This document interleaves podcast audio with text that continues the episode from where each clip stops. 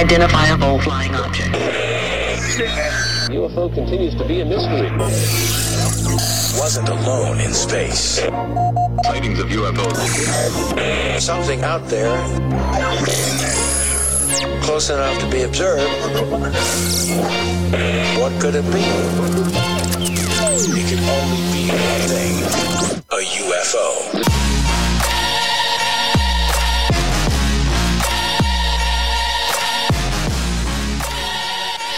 Oh, ladies and gentlemen, welcome to another episode of UFO No, the show that separates science fact from science fiction. This is your break from the propaganda, the bad news, the treasonous politicians. Time to get elevated with me, dude named Ben, stoner from the LC Valley, Hell's Canyon area. And with me, of course, is the amazing Mr. C. Hello. What's going on, brah? Oh, just another day in paradise. That's right. We Another got day in big, paradise. big show. It was a hot paradise uh, paradise today, dude. Yeah. Fuck, man, I was melting. I'm a fatty and I don't enjoy it. I don't enjoy Was it. it I, over 100 here? uh, yeah, it was gross. pretty- it pretty was warm, gross. yeah. Anything over 98, and I'm like, fuck it. Doesn't even matter how what it registers. It's just gross. But uh, boy, do we got a banger for you today. I'm very, very excited to bring to you again Floyd Wills, man. This yeah. guy, let me just show you, author of Red Hair Giants of Lovelock Cave. I don't know if you can see the title. There we go. Red Hair Giants of Lovelock Cave. Wonderful man. I love him. That is not him on the cover, just in case you're wondering. Um, that is a red hair giant of Lovelock Cave. But um, what a fascinating book. What a fascinating man. And today, the conversation is equally as fascinating because what we're going over is we weave a hell of a tapestry today. Going from, we got patches of Graham Hancock's work. We got patches of ancient relics and and structures that we kind of went over in a previous episode. Ancient relics that prove ancient advanced civilization. Go check it out. Um, we also talked about time travel. Time travel was big in this one Yeah. uh, because the premise is the idea is are gods in ancient history actually mistaken for advanced humans? And so instead of it being gods or aliens, that it's actually just people that were advanced in this ancient world that knew a lot about the ancient world, maybe coming back from a cataclysm, you know, emerging and running into hunter gatherer societies like Graham Hancock talks about in his work. Um, and and so yeah, this tapestry is like time travel.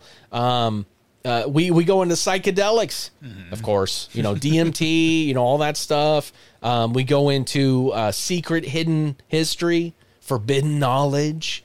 You know the idea that it that uh, knowledge and history is being hidden from us, taken from us, being withheld from us, so we don't know our true power. Some of the some of the themes that we went over in this we are interwoven through other episodes that we've done, but this one really focused on the idea that maybe future humans have been helping to kickstart humanity after cataclysms as opposed to aliens or uh, gods, and that they were simply miscategorized as gods. So, anyways, fascinating topic. And Floyd, as always, is just a master of conversation.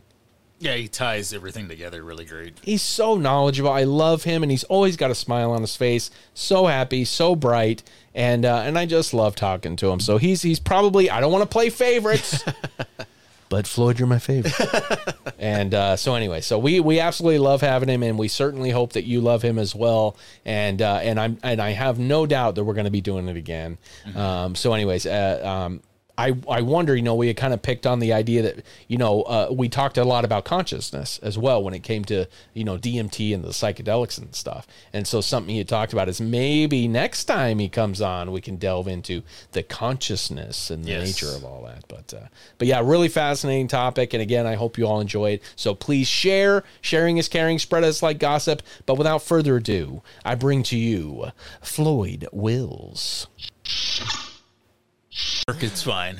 Mark, okay. Yeah, yeah, yeah. Yeah, well, there for a while, you know, he would come on the show intermittently. Yeah. And so we would use anonymity because he's a, if you don't mind me saying, he's Yeah. a teacher. Yep. And so he Yeah. didn't want to, you know, he just, these days, you Yep. sometimes got to be careful. And so uh, since coming back to the fray and being gone for a little bit, he's decided to take on a little bit more of a brave, Yeah. um, you know, All right. persona. I still wear my sunglasses at night. That's though. right. I yeah, know. yeah, yeah. your future's so bright, you got to wear shades. Right? That's, right, right, that's right. exactly.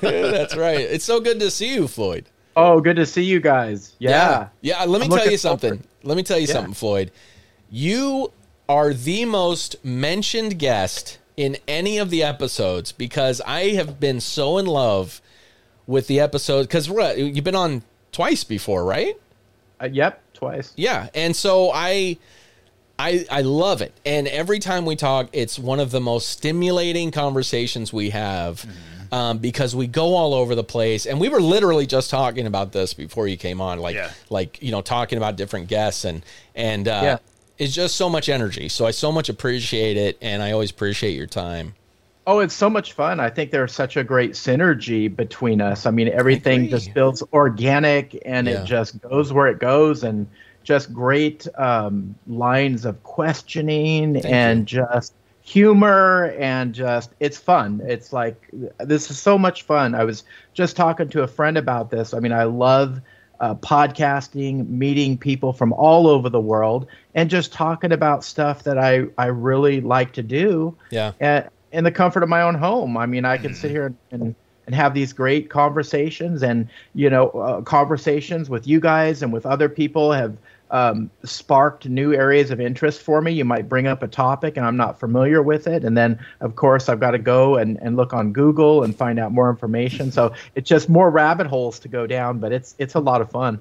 Yeah, and it's it's great when you know all these things are so connected that you can't really go wrong. I mean, no matter it's almost like all lanes lead to these same conclusions. You know, it's it's and and this one is no different. I mean, the kind of the idea um that I are you familiar with well let's just get right into it uh, uh, are, are you familiar with a guy named michael p masters work called identified flying objects I am not familiar. Uh, fill me in. Give me Yeah. some background. I'll give you the dumbass version. So, so because that's all I can do. Um, but Okay. uh, his theory is that it's future humans that are coming back to visit us in the present and have in the past potentially based on kind of the covert nature specifically with like the modern UFO phenomenon is um the the the covert nature of interactions, right? Mm-hmm. And kind of the come in and, and pop out maneuvers would explain because they wouldn't be able to interact with us if they didn't want conflict if it was future humans interacting with us. And then also it it would it would behoove humanity to come back into the ancient past to kind of kickstart humanity for yourself in a way to enable that your future is going to be more advanced than potentially the last future was. I mean, I don't know. It kind of gets into a, a, a cyclical um, conversation at that point, but uh, it's intriguing. It's very intriguing. In fact, um, I I have heard of the gentleman. He he wrote a book on it uh, uh, fairly recently. Correct. Yes, correct. And that's what it's called Okay. Identified flying objects Yeah. and something else. But um, yeah, that's that's what his whole and he goes into everything from, you know, body structure of humans, if you look at the past and then the present, where it's headed to the future and all this is that um, you know, there's a lot of signs that point to this. So my brain goes even further and I think, well shit, what if they've been doing this? What if that's what the ancient cultures are referencing because they're all humanoid. They're all humanoid. There is no squid alien that came down and interacted with humans. It's humanoid figures, whether from the stars or not. And then you have the, sub- uh, you know, uh, kind of evidence, I guess, if you will, on Mars that shows that potentially we were there before. The nuclear, what is it, Xenon 29? I think so. that exists, the the compound that exists only after a nuclear detonation um, that they've they've seen in the atmosphere on Mars. So there's all kinds of crazy theories. On top of the fact that look at uh, Earth and our history would look significantly different if Earth had never been excavated. Right? And if you look at Mars, we have not excavated anything. How different is our history going to hmm. look if we start digging around on the red planet to Yes. to see relics and that could potentially expand our history going back. I mean, already you're looking at a million plus. I mean, who fucking knows? And then like like you hmm. pointed out the last show, something that blew my mind is those figurines that show what looks to be humans riding dinosaurs. Yeah, and they're the like E- the 35 Yes, and they're what 35,000 years old or something? Uh, yeah, some of them have been dated back thousands of years. Um, some of them have been, um, you know, exposed as frauds. But there are, you know, other stones that have been dated, and they they say they go back thousands of years. So it's kind of a mixed bag. Uh, maybe there was there was some fraud, but there appears to be some authentic stones, and even going back, you know, um, hundreds of years back in the you know 1500s, 1600s, there were Spanish explorers that made reference to some of these burial stones that had like giant lizards on them or dragons on them. Yeah, yeah. It, it's it's very intriguing, and again, because we don't know, you know what I mean. That's why the ancient astronaut theory is so um, compelling, is because we don't know. There's a ton of compelling evidence um, that leans into that. Everything from, you know, you look at the megalithic structures that have been found. I mean, we've talked about some of this in the past. Um, that alone, if you just look the the the uh, pyramids of Giza, Yes. that alone right there, the power plant theory that goes into Yeah. that. I mean, there's so much unknown and so much potential theories that are so much fun to go over. Um, but I love this idea that what if it's humanity helping humanity? I, I can I'm totally down with that. I could I could definitely see that as a, as a possibility. In fact, I wanted to pick your brain because Yes. I watched a few videos and stuff in preparation, you know, to come on this show because you know I'm not really familiar a lot, you know, with the subject of Oh, this sure. whole idea. Maybe these ETs, maybe these UFOs are us, you know, coming back, and and who could they be? Could they be maybe anthropologists? coming back to study us. I mean, in a lot of these UFO abduction cases, I mean, people are talking about they're having sperm take them, ovum take them, uh, experiments done uh, on them. So could these, you know, could they be us? You know, uh, some future anthropologist, uh, you know, studying us. I mean, I mean, who knows? But there's one um, thing I want to talk about, and Yeah. I don't know if you guys, I, I'm sure you're familiar with it. It's the uh, Rendlesham Forest. Oh, yes, of course. in England in 1980. I know a lot of people are real familiar with that. Yeah. But w- what I recently learned, and this fascinates me, is one of the military police that was uh, that had that encounter uh, went up to the UFO, and and I remember a long time ago um, hearing about the case, and it had like some type of um, almost like hieroglyphics or glyphs. He Correct. said on the UFO. Well, okay, so the notes that I took is this guy actually touched the, the craft. He touched those glyphs, and he said that he had a mental download. Yep. He said he had a mental download, and he, and he wrote out this sequence of zeros and ones Correct. like this long sequence, right?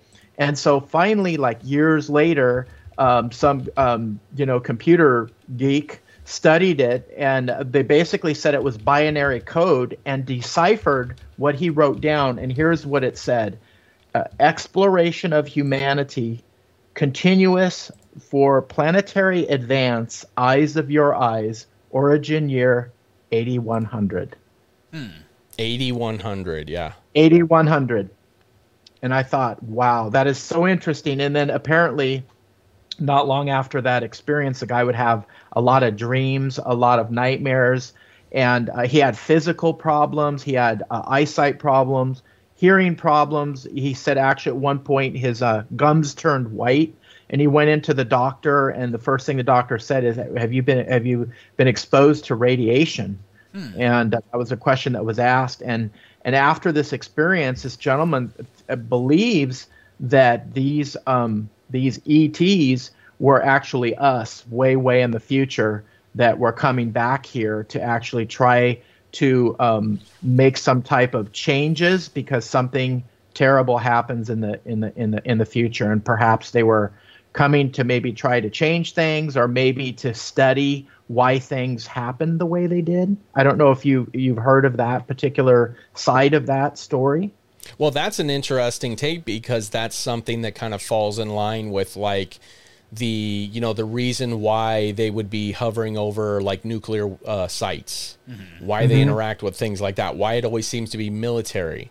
You know, my Yeah. my counter argument is always, well, it's government craft. It's government secret technology. That's why it's over government sites. But if you look mm-hmm. at it from the other side, I mean, of course, you have the idea that it's aliens that are watching out for us. But from the future's standpoint, it's like, well, if they know the problems, if they know where the issues arose from, which you could clearly argue would be military, nuclear, ah. things like that. Well, then military industrial complex, right? that's right. So then they would be watching over those things to make sure that we didn't annihilate ourselves, which again make to me makes more sense of the nurturing aspect of the alien thing. The reason why they would want us to be enlightened is it's us and they don't want themselves to become stupid. Yeah, they don't You want know? to become grays. That's right. Um, yeah, they Yeah. don't. You know, you know that's the whole thing. Is is they want to make sure that the as uh, as Michael Masters has said, the reason why there's always saliva. This is uh, Sophie the Space Kitty, by the way. She, she likes to. I love she, it. She likes to come in and uh, you know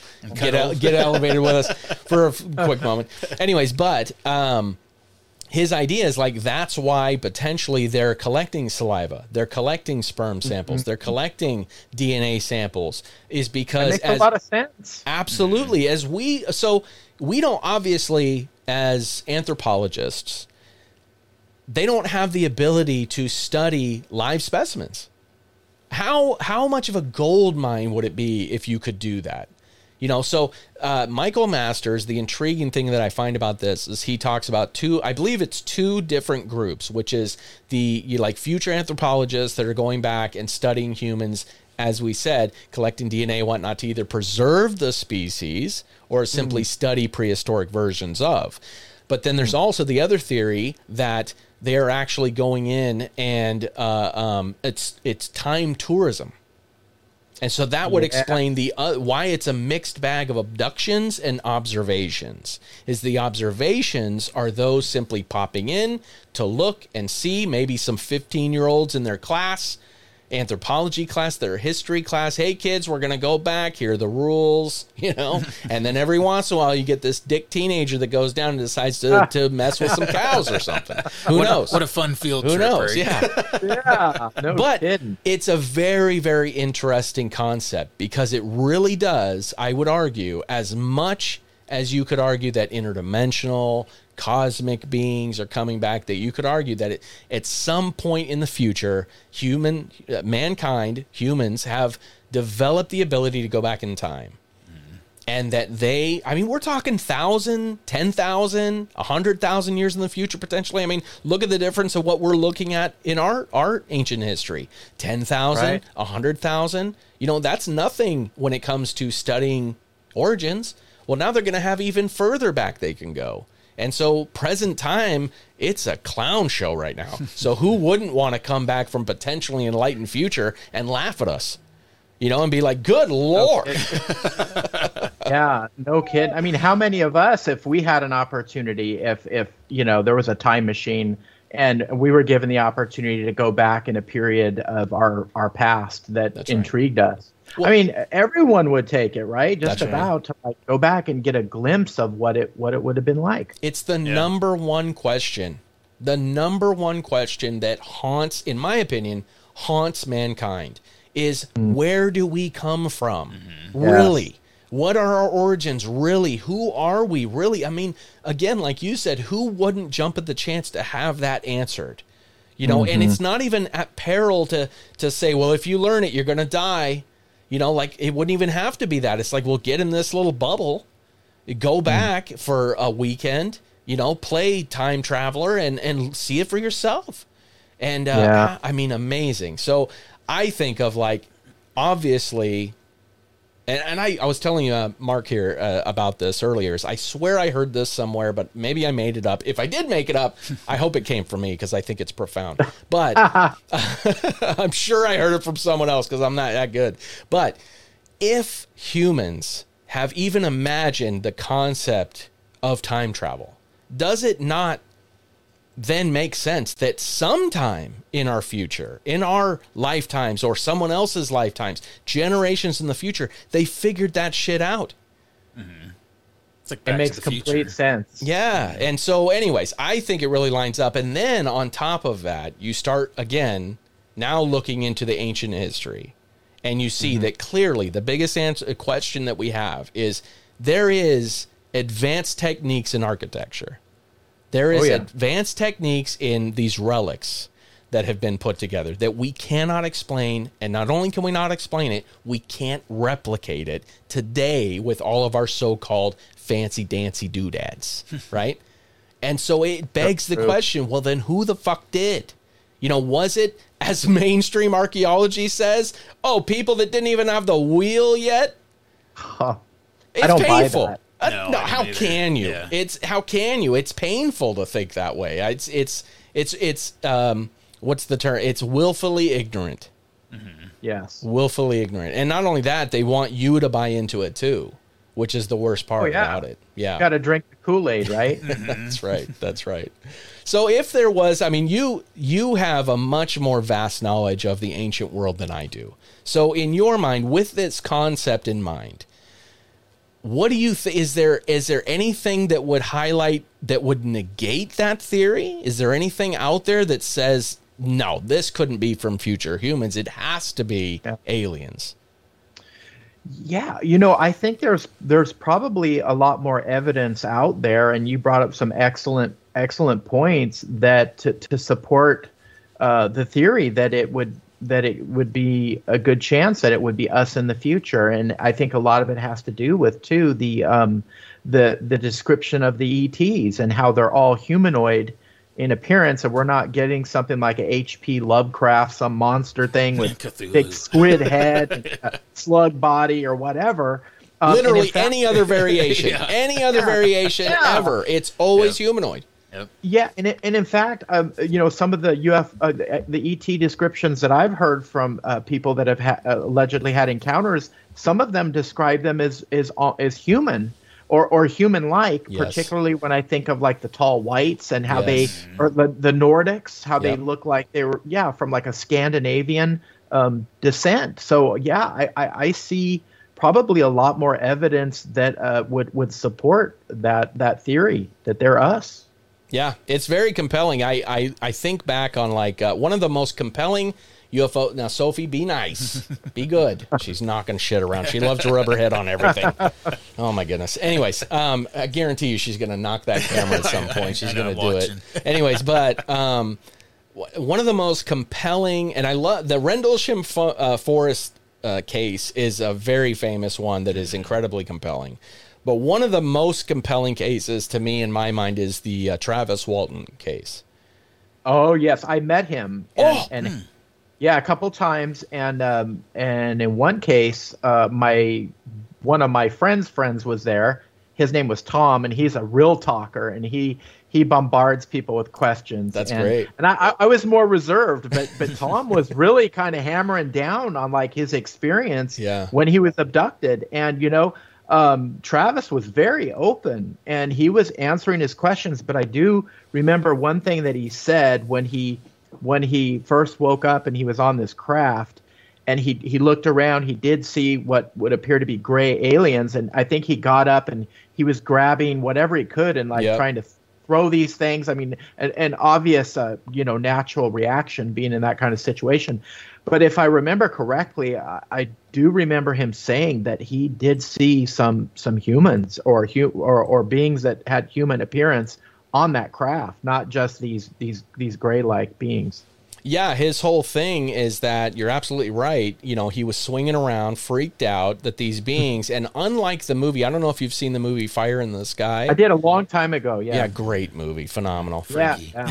but in that they're they're very aggressive little turds that these aliens are and they they almost look like raisins and uh, and they're attacking him and they're doing all this crazy shit to him and as Travis says in multiple interviews it wasn't like that in fact you know, in retrospect, which to me is one of the most compelling aspects of his case, is his retrospective take on what actually happened. So now when he when he goes into interviews, he says, you know, looking back, I realize it was my own perceived misconceptions that they were trying to hurt me as opposed to they never once touched once I started flailing around he says they backed off in fact to the point where they left the room. And as you said they sent in a humanoid figure that uh, he says was wearing some kind of a helmet that led him off the ship. So they clearly were like look we're not here to hurt you You know, Mm-hmm. and uh, and so, anyways, very compelling case. And then you have the six other witnesses that were there that saw Mm-hmm. him disappear.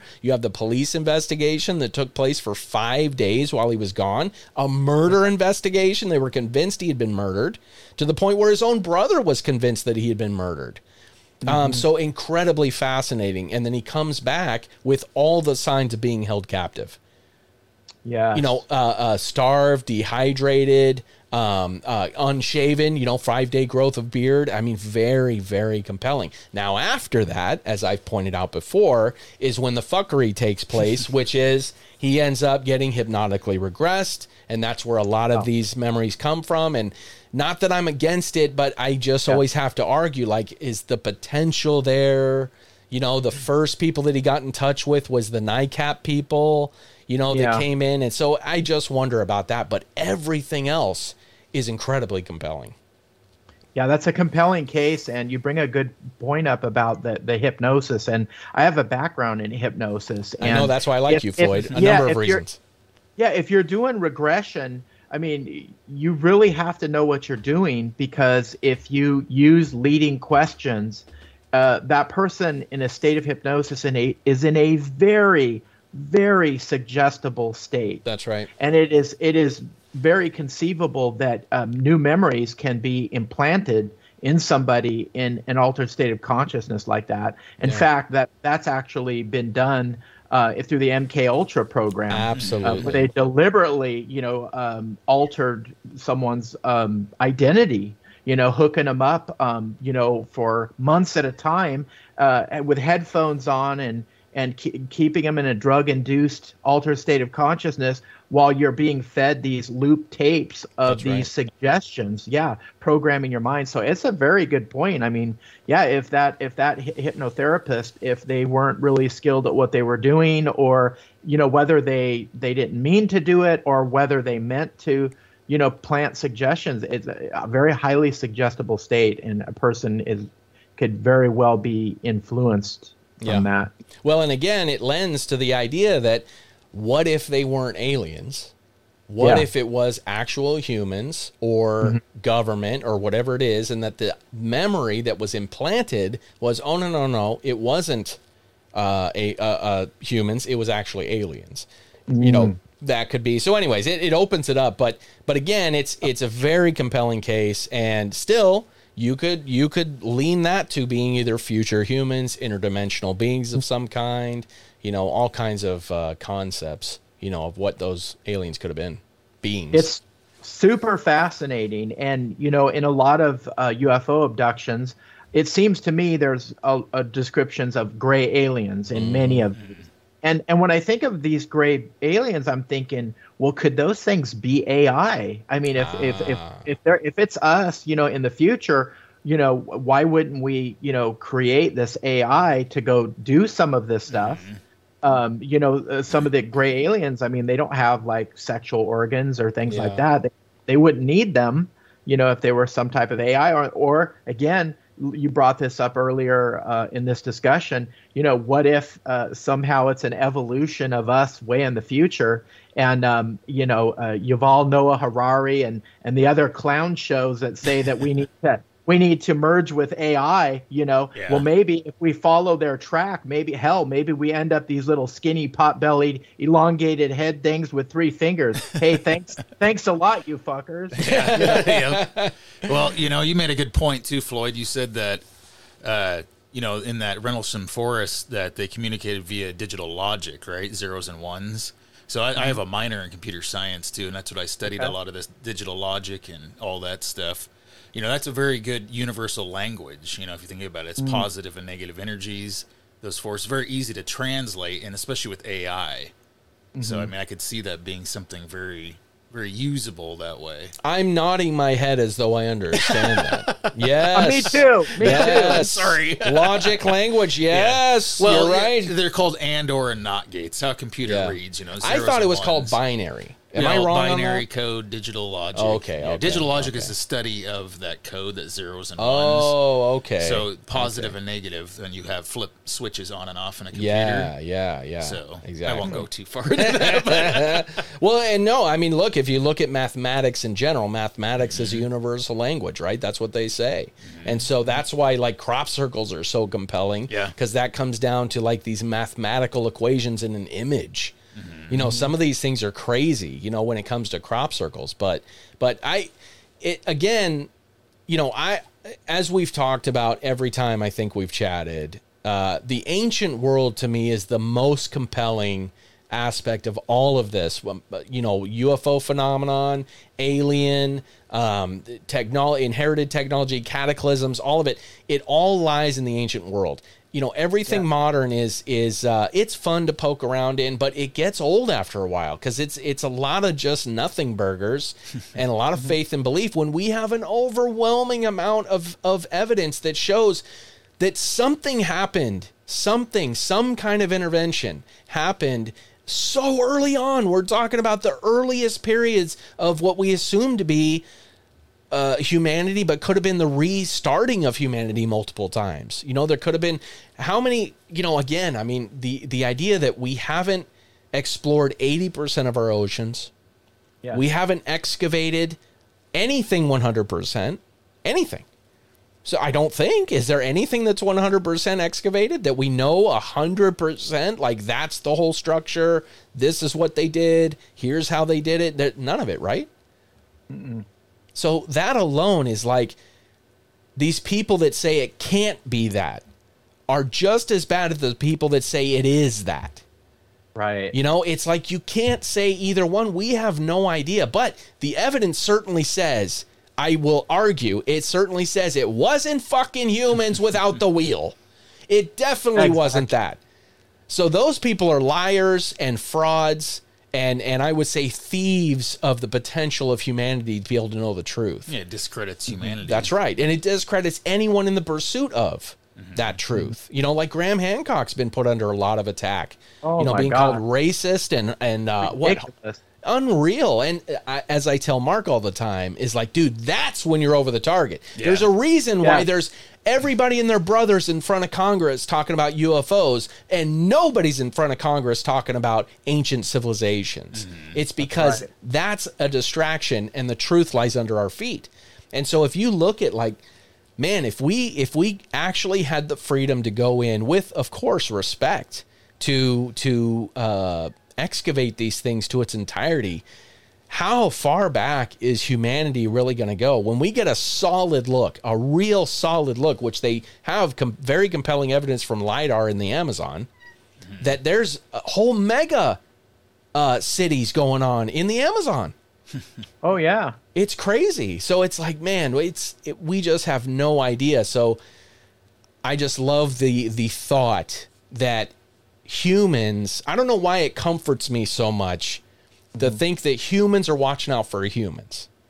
In the future, humanity is trying to preserve humanity. You know, they're mm. coming back in different stages. This is why potentially they've come. It, they seem to be interacting with some of the most major events in recent history. You know, mm-hmm. maybe that's why they were there during the atom bomb creation. Maybe that's why they were there, you know, during these random sections. They were supposedly there uh, during the, what was it, the Battle of Los Angeles. Oh, yeah. You know, uh, maybe that's why they were there during the, what, Cuban Missile Crisis. People say that that was a UFO thing. Um, th- there was a, a real case of them launching a nuke into space and the supposedly UFO shot it down or disengaged it or whatever you want to call it.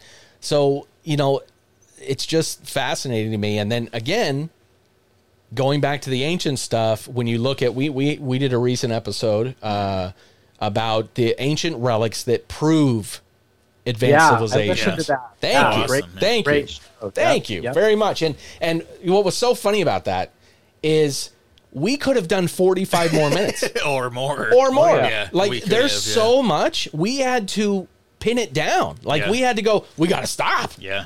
At some point, Yeah. we had pages upon pages upon pages and clips on clips on clips of just so much evidence that legitimately proves maybe not aliens, Mm-hmm. maybe not future humans, maybe it maybe doesn't prove anything, but it proves the mainstream is wrong. Yes. And it proves that there are lies and fuckery afoot to keep humanity from knowing, in my opinion, its true power. Absolutely. Absolutely. Have you guys heard of Michael Cremo? I think Oh, so. that name sounds familiar. Yeah, um, he's written a couple books. There was one, I think, "The Hidden History of the Human Race." And uh, don't quote me on. I don't know if that's the exact title. Uh, there's it's a forbidden archaeology. Forbidden Archaeology. That's Okay. it. That's the one I'm I'm thinking about. And it's like five or six hundred pages.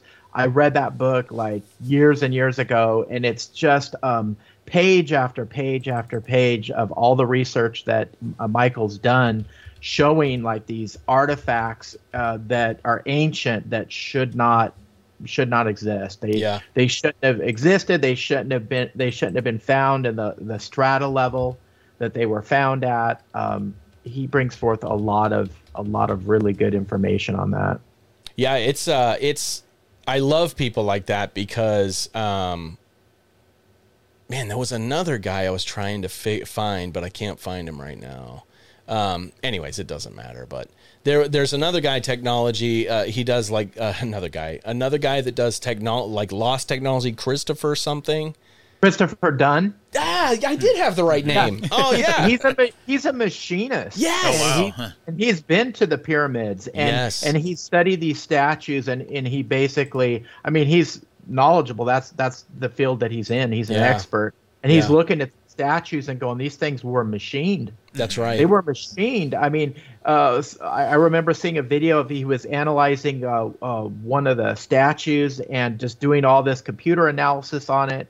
And he basically said, "Look, I mean, parts of this statue, um, the technology that would need to be used, they would at least have had to had like a, a an, like an electric lathe. yeah, exactly. We're talking like thousands of years ago, right? That's right. So, Yeah. eh, eh, you know, incredible. Yeah, well, and and you have that. I think we talked about it briefly uh, one of the other episodes, but that mo- more recent find, which was the five thousand year old granite vase that is made from one solid piece, including handles on the side, that is within one one thousandth of an inch of perfect asymmetrical. I saw that. It's yeah, it's astounding. Yeah, it's a, like, and again, it's it's a, it might not say aliens, future humans, but it is very very clear there was significantly advanced people and methods going on in the ancient world. And so, you know, you have to speculate that look, if we don't know the answer, then what's the most likely conclusion?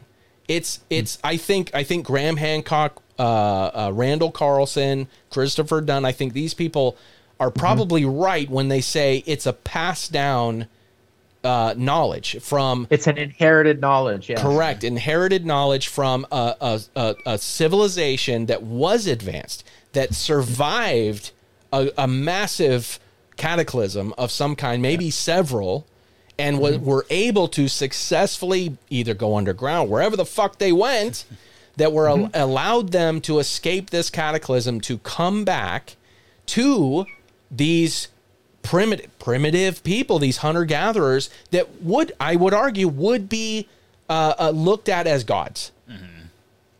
Wi- If you had knowledge, I mean, look, uh, we talked about this. If you had a fraction of what we're capable of today, being able to access information, let's say some crazy chance you can tap into Google in the ancient history.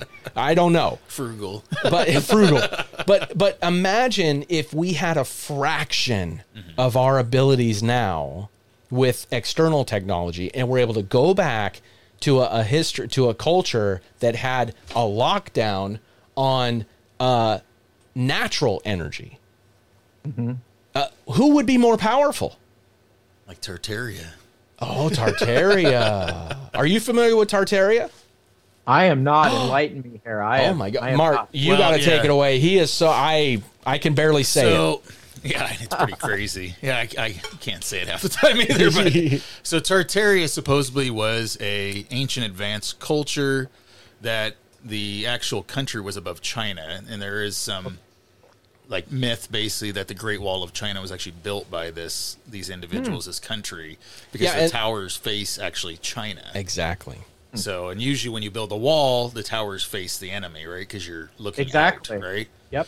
Yep. So, and maybe the Chinese built onto this Great Wall, essentially, is what they're saying. But Similar to the way that the ancient Egyptians potentially built onto the structures that already re- we have evidence like of the that. capstones, Correct, the pyramids, correct. right? exactly. So they supposedly in Tartaria had um, very tall beings, like basically like giants as well, which they had in like their army.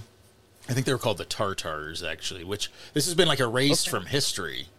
Yeah. It's crazy, and there's all these star cities that are built all over the world, and we were kind of showcasing. Yeah, we did a breakdown of look this. at all yeah. this, but Interesting. and all their buildings have the domes. Like Moscow, Russia is actually supposed to be where the capital was of this country, Mm-hmm. and um, it actually the culture itself supposedly had free energy, like Tesla energy. Wow. and he so- and they say that the architecture was mm-hmm. designed specifically to capitalize on the Yes. natural flow of energy. That's why they use such perfectly round, mm-hmm. the pointed, domes. all because they That were all so set up. Obelisks, Isn't it?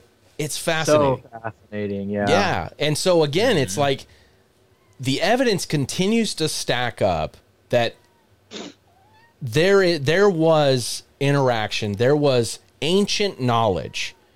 I mean, we can go back to the earliest examples of this in the Sumerian culture and look at references to beings they I mean, oh, even the Egyptians say that uh, they bel- uh, what is it? They believe in a thing called um oh, Kemet Oh yeah, is that what it I is? think that's how you say it. and that's yeah. a time before.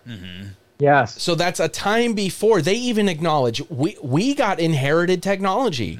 We Yeah. we came after this that were that were better than us, or maybe not better, but Look at the but- Sphinx. the face has been Yes. changed. You know, the pyramid hasn't even been discovered all the way. There's No. still supposedly chambers in the Great Pyramid that are. well, look at it. I mean, look. I, you know, I, I put down a little bit of a list. Stonehenge. Yeah, You know, the arrangement of Stonehenge. Nobody's been able to, as far as I can understand, as no, is that nobody's been able to accurately understand like why. Mm-hmm. Why is that? Uh, uh, what what's some of the ancient texts mention mythical beings and divine influences, raising question about whether these accounts hold hidden truths. yeah, you know the precise alignment of the stones, the temples of Baalbek, Oh my gosh, those are huge. huge. that's in Lebanon. Uh, let's see, is it Lebanon? I think so. Where does it say? Oh yeah, Lebanon.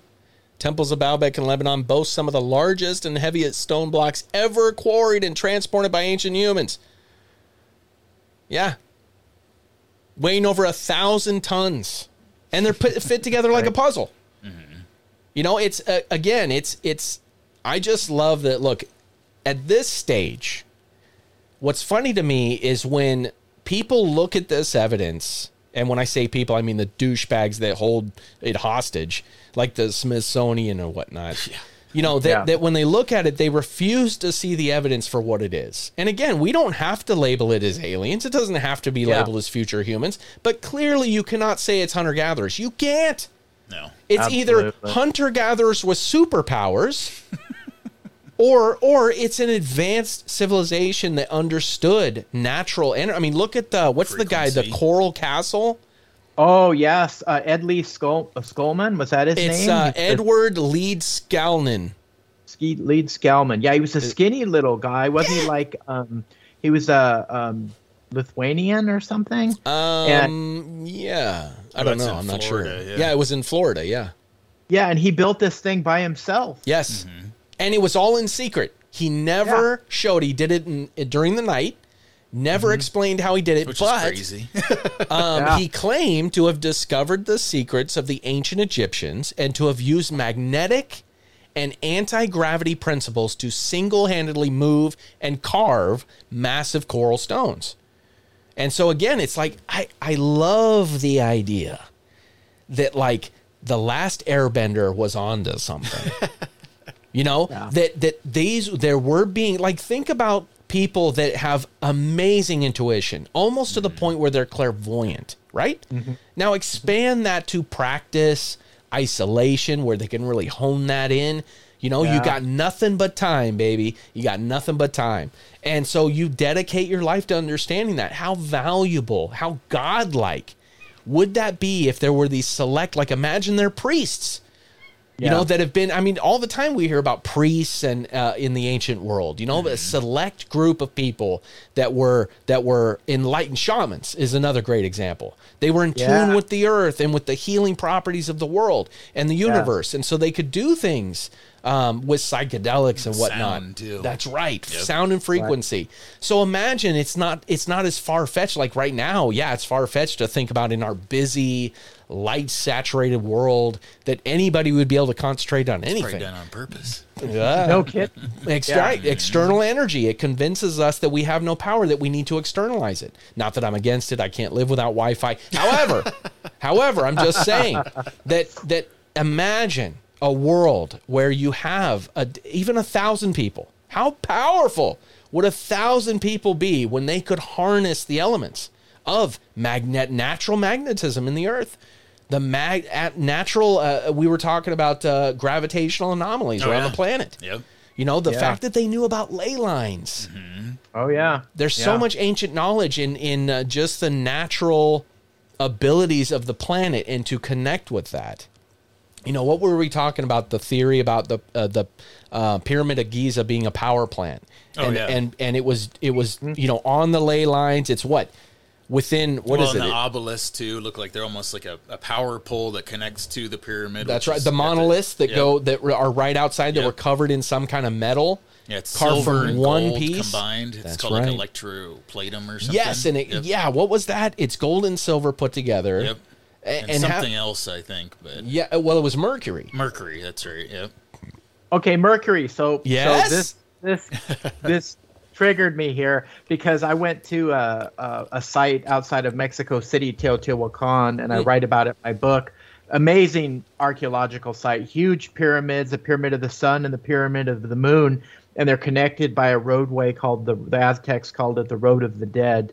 And on either side of this road are a series of smaller pyramids but these the pyramid of the sun and the pyramid of, of the moon are massive and probably 10 15 years ago underneath uh, that those structures were found tunnels and underneath there were found spheres filled with liquid mercury That's right, The That's emperor- right. The emperor's pyramid in China has mercury in it too. Remember? dude. mercury yeah So- and if you can get mercury cold enough and keep it uh, at, a, at a cold enough temperature it can produce anti-gravity properties That's right, and uh, not only that, not with cold. What's uh, theorized with the Die Glocke, the Nazi bell, is that they actually spun red mercury go around. at high speed, and that created an energy field and, a, and an anti gravity field. So there could have been ways that the reason why it's in a sphere is because you can spin a sphere yeah that it's makes sense much easier. So if you have that way, and they, you know, I mean, shit, you look at like time crystals now being used in uh, in in quantum computers. What if these were things that they knew about? I mean, I know we're speculating a lot here, but shit, it lends to speculating because we don't know. And Yeah. so it's like, well, shit. I mean, we have to entertain these ideas. We have to entertain them because we don't have an answer. It'd be one thing if we had a solid answer. That's why I asked you that. You know, it's like, hmm. do we have a solid answer? No. Well, then that allows for nothing but speculation. And that's really, I mean, That's what science is. that's what science and archaeology is doing. Anthropology, well, anthropology is a little bit more evidence based, but but mm-hmm. certainly with archaeology, they're they're they're guesstimating mm-hmm. Based on the fact, like we had said early on, is that they haven't excavated all these things, so we they don't even have a clear picture, but yet they're painting it as though they do. exactly You know, oh, we have a fraction of a piece, so we'll just kind of fill in the blanks. Right know? there's a lot of blanks yeah Yes. and Yeah, it's it's fascinating. I mean, uh, what's this this theory that there's mercury found in? Is this kind of a common thing? You know, I don't think so. Um, you know, it, uh, the under the the tunnels of Teotihuacan, they were they were in these spheres, Yeah, and yeah. I know if you're handling liquid mercury, it's very toxic. You're going to shorten your lifespan. You know, even even by handling. So the question is, what on earth, you know, were these ancient peoples doing? you know, putting this liquid mercury in these spheres. I mean, what for what purpose? And you know, archaeologists would say, oh, they would use the liquid mercury as a scrying device, which is like a crystal ball, and you know, where they would, you know, try to look into the future or, or whatnot. Um, who knows? But I, I just don't know. I, I I'm I'm just not buying that. I'm just not Yeah. buying that. Well, it's interesting. I punched in, I Googled, uh, I Googled uh, Mercury found at ancient sites. And of course, they mentioned, like you had said, the Teotihuacan. Is that how you say it? Uh, Teotihuacan, Yeah. the place where men became gods. Uh huh. Yes. And then it also says that several Mayan cities have dangerously high levels of mercury pollution. Interesting. So maybe there was something more going on with Mm-hmm. mercury as a natural compound, seeing that it had these crazy properties, Yeah. supposedly. That Maybe uh, they were power plants, like you were Yeah. talking about, like the pyramids of Giza. You know, maybe over in in uh, South America and and over in parts of North America, they they had tapped into that uh, same concept. I mean, obviously, we know in ancient times there there work there are so many connections between uh, you know. South America and and over in Egypt because they found you've heard of the cocaine mummies where in some of the ancient Yes. mummies, they found coke traces of cocaine and at and at that particular time the only place you can find cocaine was uh you know was over in South America. So there had to have been uh, contact. Well, and that's something else is is that that is is so amazing about the ancient world is the idea that there is seems to be connections to a lot of different cultures, the similarities uh, in the um, in the I'm looking for right now. It's like a worldwide power grid. yes, Yes. It really. Yeah. yes. Well, and if if you look at these these cultural similarities, you have the symbolism going on with the serpents. Yeah, Yep. you'd mentioned dragons before. That's a really common uh, theme. The cross. and, And it's belie- connected to knowledge too That's Yes. right. That's right. With the And uh, and the lesser liked swastika, which is uh, actually originally what the. Chinese used it for the sign of hope, I believe. Yeah, for uh, the, Tibet, I believe. yeah. Oh, it was, Tibet. yeah. Okay. Yeah. Yeah. Um, so you know, get leave it up to the Nazis to hijack a good thing. You know, sure right? but the sun worship that's something that that cro- uh, numerous numerous cultures uh, worship the sun and that that one makes a lot of sense even for uh, semi primitive hunter gatherer society because life. your It's like- food yeah your food is going to fall in line with the sun pattern so i mean it would be very easy to believe that the sun is in control you know of Oh, that yeah. of all that but uh, yeah graham graham hancock talks about a lot of uh, like how the aztecs would do a lot of human sacrifice Yeah. and it was he believes that it was their belief system that the earth needed blood Mm-hmm. and it was like to to feed the earth and if they didn't sacrifice all these people and give give the earth blood then the sun might not rise Sure. right? and if the sun doesn't rise then you're in trouble Yeah. Well, and it's really amazing, you know, when you look at again, it's it's uh it's it's fascinating to think cuz it on one hand I think why were these ancient cultures if they were so far advanced? Why were they so superstitious? You know, was there something to it? Was there something to the sun? I mean, was it was it more than what we think of as them just uh, worshiping it, worshiping it because it uh, revolved around harvest, or was there more to it? Yeah, uh, and Graham gets into that because he talks about ancient cataclysms, particularly around 12, 13,000 years ago, where he said a comet hit the planet, a big one, and it split up into pieces, and it hit North America and over in Europe. And so there was cataclysmic effects on this Earth. I'm, I'm sure there was a darkening of the sun for quite a period of time, and and just the all the other um, you know catastrophes that would follow something like that happening if the ice caps getting hit uh, with a large comet fragment melting them raising the sea levels creating flooding um, you know uh, wildfires in the in the in the forested area. And so these ancient peoples witnessed these cataclysms.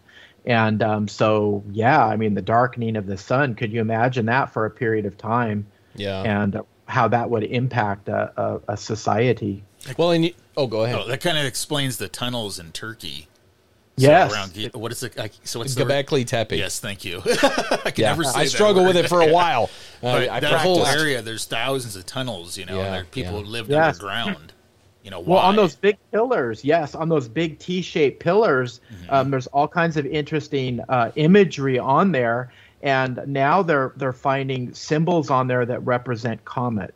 Mm. the- the Ah, so it was almost like they were they had recorded on those pillars um, that there was this event, that there was a you know a comet uh, impact. So there's a lot of I- imagery on there, and I forget what the what the symbol. I think it's like a, a an an animal symbol, but it's found in other cultures, and it, and it has to do with uh, comet imagery. There's a vulture that's holding up like a ball. yeah, And they have Yeah. the handbag above that on one of the pillars. yeah, yep. And Yeah, there's also animals on there that are that are long extinct Mm-hmm. for thousands and thousands of years that are carved on those pillars. That's right, exactly, and that's that's something else. As I was going to mention that, as I was going to mention the idea that how would they have all the knowledge of those animals in one small area? Here's another interesting point. Around that area of Turkey, um, it's uh, basically believed that that's where uh, Noah's Ark came to rest. Yes, yes. And so you have all these different, uh, all these different animal imagery on these pillars, and some of those animals are not indigenous to that particular area. Yeah, yeah. Very. It's it's fascinating. I mean, again, it's uh, it, yeah. uh, As you had said, the uh, the ancient comet swarm uh, symbol. Let's see, what is it? It's um, well, it goes into a whole thing, but but yeah. I mean, the younger Dryas thing. I love all that uh, with uh, uh, Randall pillar. Carlson. Yeah. Oh my God, it's so Really? fascinating to think about. You know, it's it's fascinating to. Uh, I mean, ima- and and you know, you bring up something uh, important is like, so this these cultures that came before they experienced this blocking out of the sun. So if you play the game of telephone enough, right, it goes from look, we need the sun to survive, and so if it gets blocked out, we're fucked. To worship the sun because if we don't, we'll all die. Very good point. So it could easily, I mean, easily be translated through thousands of years. It gets translated into worship as opposed to acknowledge the importance of the sun at, to your existence. And so, and as a lot of things do, you know, I mean, uh, well, uh, the the greatest, uh, I think is he does Uncharted X, great channel uh, on YouTube. He does he does a lot of this like uh, structural stuff. He's an engineer. I, I subscribe to that. You you suggested that. Yeah. I think when I talked to you before. Yeah, He breaks down so much stuff; it's crazy, and uh, he goes really in depth. But uh, one of the things is is that uh, you know that he says is is oh, I just completely lost my train of thought. Sorry. Don't worry, it'll pop back in. Good lord, yeah, Yeah. But uh, yeah. Anyways, um, the idea that Oh, oh, I remember. Okay, so he had said, he, there it is. He had said, uh, is. he had said, you know, it wouldn't be that far of a stretch for if we got wiped out, right? So to Oh, these sure. days, we all have cell phones, you know, in our Oh, in our hands and all this stuff. yeah. That imagine a Yeah. thousand years from now, if we get wiped out, there's going to be Yeah. people in a cave with black rocks. Holding in their hands, telling their kids, "Can you imagine that one The people were able to communicate on these stones? Yep. These stones Yeah. right here, they could see pictures and they could text them. talk to each other, and they had the whole world's knowledge. They could communicate with the stone, and they could bring up like it wouldn't be that far of a fetch if nobody had seen that for a thousand years, and all they had were stories. You know that it would That's it would so so true. yeah So true. so- you guys, did you guys see the original um, Planet of the Apes movies? oh with yes Yeah. I mean, and what what you're talking about, Ben, is reminding me of that movie. Remember, let's go to the ending scene of that movie where he's running from the apes. He had he had kidnapped Dr. Zaius, the Mm-hmm. the scientist, and they went to what what place? The Forbidden Zone. Yep. Because that's where Cornelius was doing the ar- archaeological stuff and uncovering uh, remnants of this advanced civilization that were human. They weren't ape, right? That wasn't supposed to. That wasn't supposed to be. And then when they're all in that cave and uh, they're hiding out, and uh, Charlton Heston is there, and the I think the the uh, his companion, the lady, her name was Taylor, really hot looking. Yeah. gal from the- Yeah, yeah. yeah, long dirty hair. apes. Yep. She was a beaut. Yeah, she couldn't talk, but she picks up the little doll, and Oh. and, and and and and then um, and then she's looking at it, and then and then uh, Charlton Heston goes, "Well, what do you think of that, Doctor Zaius?" And and he looks at it and he goes, "Well, any ape toy maker could make that." And then she drops it or something, and then it had a recorded voice, and it said, "Mama, Mama, mm-hmm. Mama," which was like a huge technology for the, Yep. where they lived. And then he's looking at him and he goes, ex- you know, something like, you know, could could they make a doll that talked? Mm-hmm. You know, and Yeah. then notice when he left the cave. Uh, and and and Doctor Zaius, what they they said, well, what do you want us to do with the cave? He said, blow it up, blow it up, because it contradicted it contradicted their whole belief system. Yeah. That's right. And what a what an um, um prophetic message because that is exactly what's happening. That is exact, and we it, we can see it time and time again. Again, like like these structures, Göbekli Tepe. They they. I mean, uh, one of the most uh, popular thing or well known things is when Graham Hancock was in a debate with uh, Zahi Hawass, I think is his name, Yeah. um, the the Egyptologist. Yep. That that he refused to even debate Graham Hancock when he brought up Göbekli Tepe. Oh and not only that, said later on he wasn't even aware of it. Wasn't Oh even aware of it. Unreal. And then you have, you know, later on the Rogan podcast, you had Randall Carlson, uh, Graham Hancock debate Michael Shermer, who's a famous skeptic, and he wasn't even familiar with with it entirely. And so it's like these people purposely ignore this stuff because Mm-hmm. it does them no good. But that doesn't mean that it's not true.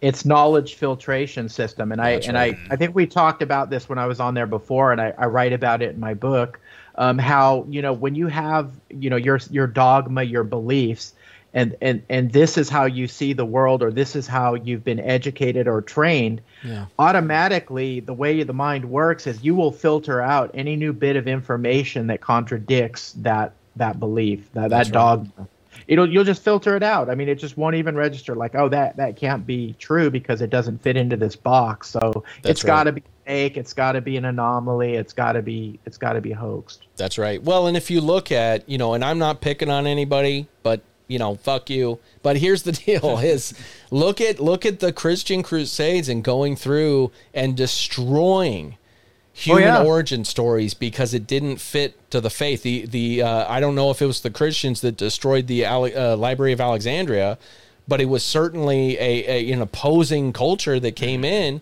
and Sure. destroyed it. It was the single greatest loss of knowledge in human history. And and how many times has something like that happened? a lot. It repeats over and over. And it's interesting when you bring up the Crusades because I think of the Knights Templar because allegedly the Templars brought a lot of the hidden knowledge that did survive and they, they brought it back over into Europe. Yeah. And Yeah. that was like this hidden body of knowledge that, that they uh, obtained allegedly at the uh, the temple uh, Temple of Solomon. Uh, Yeah. There's tunnels underneath there. Now it's uh, Al Al Al-Aqsa Mosque, which is one of the holiest sites in the world amongst Muslims, Christians, and uh, and and the Jews. Yeah. And uh, yeah, that's where they set up their headquarters when they when they were setting up their base of operations over there in in the Middle East. It was at that at that place. Well, and that's that's why I feel the Templars were taken out on purpose too. Uh, So Oh, you, know, you know the the myth behind Friday the Thirteenth, right? Right. It was it was the the the uh, the day that uh, the year that it was uh, Friday the Thirteenth was that King King Philip the Fair of France. He had he was in debt to the Templars, and not only that, he owed them a bunch of money, but he was also afraid. You know, they had all these armies, and he was afraid that they were going to take over things. So he wanted to wipe out his debt and wipe out the military threat. And so then he trumped up charges that they were devil worshippers and whatnot, and tortured some of them, captured some of them, Yeah, tortured them at the stake. burn him at the stakes. Yeah, the uh, Jacques de Molay, he was a grand master, and as he was burning at the stake, he he he yelled out a curse that the, the King of France and the Pope would uh, within a year they would be dead. And and sure as shit, Yeah. both of them yeah, the Pope was assassinated. Both, yeah, yeah. yep. Well, and something we had talked about before was the Assassin's Creed games that went into mm-hmm. all that crazy mm-hmm. stuff. It's it's really amazing because you know, again, hidden history. It's like it's it's kind of it's been hidden, but yet it gets out in these ways that people aren't even looking. It's kind of like the karmactic law, you know? It's like we've Yeah. talked about with this hidden elitist group that maybe controls Yeah. the world, you know? they tell us what they're going to do. It's almost like shooting pool. You know, oh, Yeah. I'm going to put the, the five ball in the side pocket. Yeah. Yeah, yeah, yeah, yeah. do it and uh, it's the same it's it's the same so yeah i, I kind of want i've wondered about that is there some like uh universal law or spiritual law that these people have to in some way sh- kind of show their hand uh before they they do what they do Clears and uh, them I- karmactically, right? yeah, it clears them. Yeah. Yeah, and also too, I think of a biblical. Uh, there was a scripture that says, you know, my people uh, perish for lack of knowledge. Yep. And- Well, that's going to be humanity, dude. I mean, Yeah. you know, if we look at it, I mean, it's just, you know, and people go into all, you know, like the AI thing. Uh, I use ChatGPT a lot, and Yeah. I I dig it, you know, as a tool, and I understand the apprehension because if you look at like the internet, um, dramatically changed the way humans interact with each other. It dramatically changed a number of aspects in humanity from medicine to currency, knowledge. I mean, we have more access. It's funny because we have the most access to knowledge in than ever before in the history of humanity, and yet we have the most um, limited access to it ever. It's like it's like the internet was a double-edged sword in that way. It's like we're going to give you access, but yet we're going to demonize anything that goes out, you know, uh, that goes outside of this uh, this narrative, whatever that is. But but you know, what if the reason what if the reason that they cover all this stuff up is because they know? It's because they know that our origins are extremely powerful. They know where exactly where we come from. They know exactly what the evidence points to that it is future humans. And that's why they don't want us to know is that maybe they're worried. I mean, you know, I think about this. I think about, okay, humanity would definitely change with the acknowledgement of aliens, right? But how much more would it change with the acknowledgement of time travel?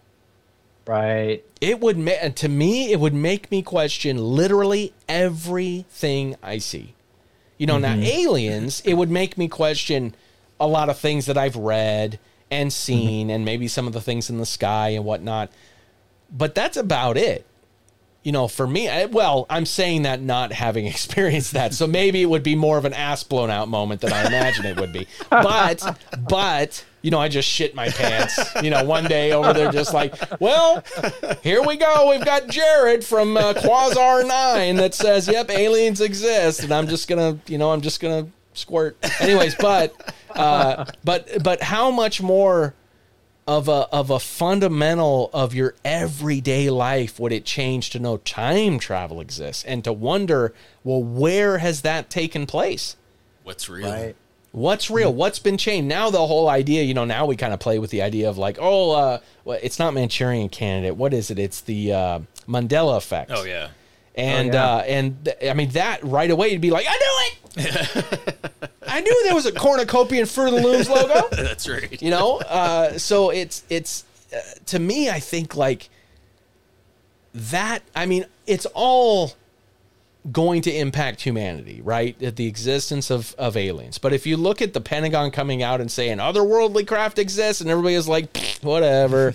You know, Yeah. it, it's it makes me wonder, like maybe it's not that existential of a question after all. You know, because based on the person like me, it's not going to affect me that much. I'm going to be like, shit, yeah. I always time. wanted it to. Maybe I'll run into one. But time travel, dude. I mean, it's it's going to make me really question the fabric of reality. Absolutely. You know, because then it's like, well, when did they implement it? Right. How long have they had it? What are they going back and changing? Because clearly they can. You know, Are they did- still doing it? Are they know? still doing it? Did the Nazis have the ability to do it? Did the Nazi bell, like the Glocke is said to be, there's this crazy theory that I love, uh, that uh, love and hate, because it's scary as shit to think the Nazis had time travel. But what if this this uh, the Glocke? It they there's some theories that it slowed down time when you were inside of it. Wow. So like, what if it slowed down time to where I think one of the estimates was for every one year you're in, a hundred years passes. You know, imagine that. Imagine the knowledge you would come back with if you could. If Didn't you, you say if you step with. out of it, you would? you would immediately pff, Yeah, you like die. die. well, no, Right, or- I can't remember if they said like you would die or not, Hmm. but you just wouldn't have aged. Oh wow. That the time didn't pass. You know, which we know this. We know that in certain aspects, time uh, uh, uh, passes differently for different individuals. Right? Hmm. Time's relative. Time's relative, yeah, yeah. Yeah, It's yeah. very interesting. I just saw a program where um, they wanted to ask the they asked the question, "Is time fixed?" And they took these two clocks, like these scientific clocks, like I don't know how many thousands of dollars these things, you know, were. Um, and what they did is um, they were, you know, exactly synced up, and they took one and they put it at a higher elevation, like up near a mountain, and they put one down at, at sea level, you know, for a certain period of time, and then they they wanted to see if they were the exact the exact same time, and actually the one in a higher elevation, the time was different by like 14 nanoseconds. Wow. It was kind of really interesting. It was really really interesting. So Yeah. so time time is not necessarily um, not necessarily fixed. Well, certainly. I mean, there's all kinds of, you know, the I- um, we in fact we talked to uh, a fascinating conversation with a marine biologist who also believes that she's a galactic ambassador um, that can channel past lives and can uh, can channel other people's past lives and, and channel these galactic beings was fascinating uh, topic. Yeah. But but we got into that, um, which was the idea that uh, that um, I I did it again, because we're not deep What is subject. happening to me? What is happening it'll, to me? It, it'll pop back in your head. Just keep Lord. flowing, and it, it'll. It's just gonna click. Oh yes, man. that uh, the time is is is not linear. Obviously, that it is all happening at the same time, and that's her argument that that I've lived past lives is I'm living them right now. Multiple dimensions. Right? That's right. She's living multiple past lives at the same time Yeah. because pat time is all happening at the same time. It's uh it's ve- ve- I mean this is this is what I like about the future humans uh theory. I love time travel.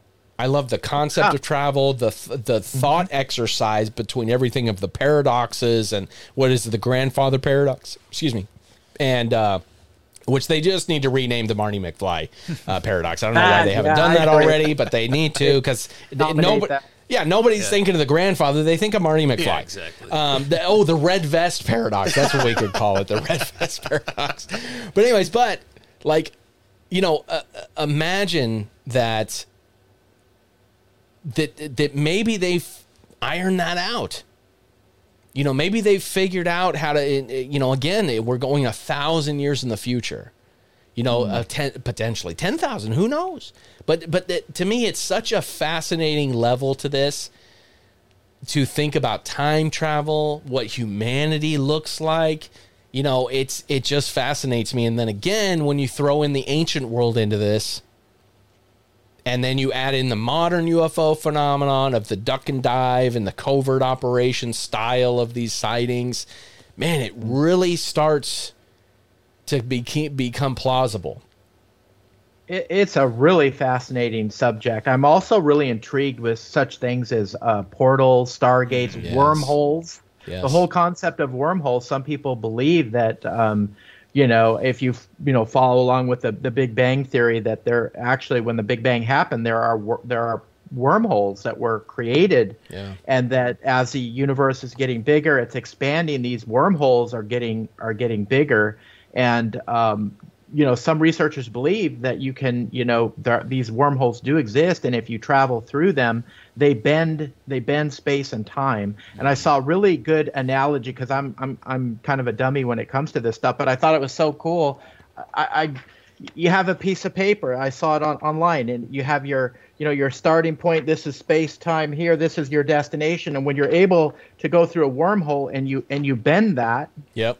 Right you create you know you create that shorter You punch distance. through. That's right. That's Punch- right. you punch you punch through you That's punch right. through Exactly. and so i am a- absolutely intrigued about that because you have a lot of ancient civilizations that talk about um, you know portals and even in their um, the, the cave paintings and stuff they'll have Yes. the spiral circles and you know when i was doing research for my book um, i was looking in, into some of the anasazi um, you know some of their tradition. And there was a story about how their um, their shamans got into the practice of, of black magic, and they actually opened up these portals, and these portals opened up, and these beings came out, and they were giants, and they started destroying everything, uh, killing and cannibalizing and everything. But it was like their shamanic practices. They um, they opened up they opened up these portals and these beings came out. You know, I, I don't know where they were from, but I, I, I'm intrigued with that the whole concept of wormholes and Yeah. and, and that thing. Well, and also, you know, you bring up uh, the portals and running into these beings, um, and and and the shamans and the psychedelics. It, it that's another aspect of this. That's that, a whole other aspect, and it's like Yeah. yeah. it's like can you can you time travel up here? Can you There get you into that altered state of consciousness? And I don't know, some people would call it astral projection. There's Mm-hmm. probably other terms, but can you you know you know leave your physical body here, your spirit actually do some some time traveling? And Yeah. it wasn't there some there was some government um practice. I, what did they call that? Um, I don't know. Well, like remote viewing, you can Remote viewing. Yeah, out yeah. There. Yep. at any point, place, in time, right? That's right. And there's some very compelling evidence of people like one of the best cases, I can't remember what his name is. I can't remember any details about it. But it's a guy was able to see submarines mm-hmm. in the water that he wasn't told about previously that he would have had no knowledge of. Um, and in fact, it like freaked him out that he knew that he knew where those were. I mean, there's other people that claim that they've been to Mars and things like that, but Sure. certainly the remote viewing where um, they were in a lab, they were able to see these these uh, military targets that, that that they would have had no. Though that's pretty compelling. You know, very Yes. very compelling. And then on top of that, you have the legitimate, uh, you know, not the like psychic readings over the phone, but like a legitimate psychic that has led people to, uh, you know, victims in the ground that are actually able to do that. That's legitimate, legitimate It's stuff. legitimate. Yeah, one of my martial arts teachers, his his his mom was a psychic, and she had actually with law enforcement and help crack some murder cases Yeah, and, and yeah. those type of situations. Yeah. Well, and again, it comes down to that that idea that you know humans potentially have these natural characteristics. Obviously, we don't use our whole brain. We don't understand consciousness well enough.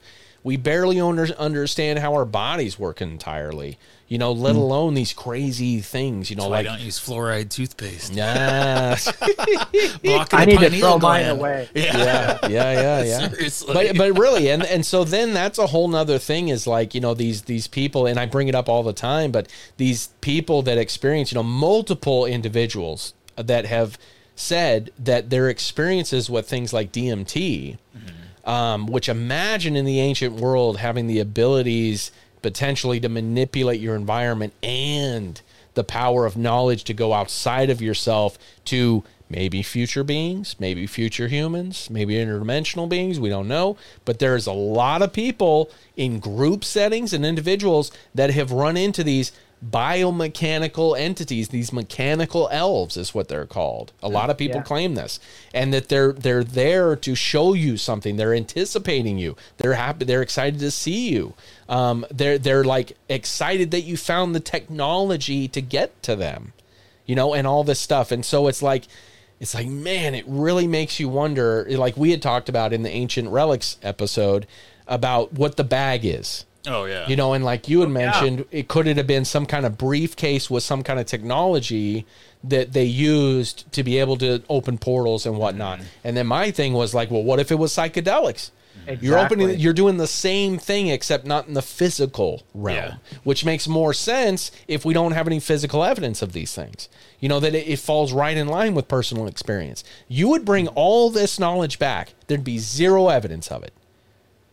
You know, so if you took off, let's say there was again going back to the thousand people uh, uh, analogy of there being a thousand people that are privy to this knowledge and information that are tasked with devoting their lives to understanding the universe.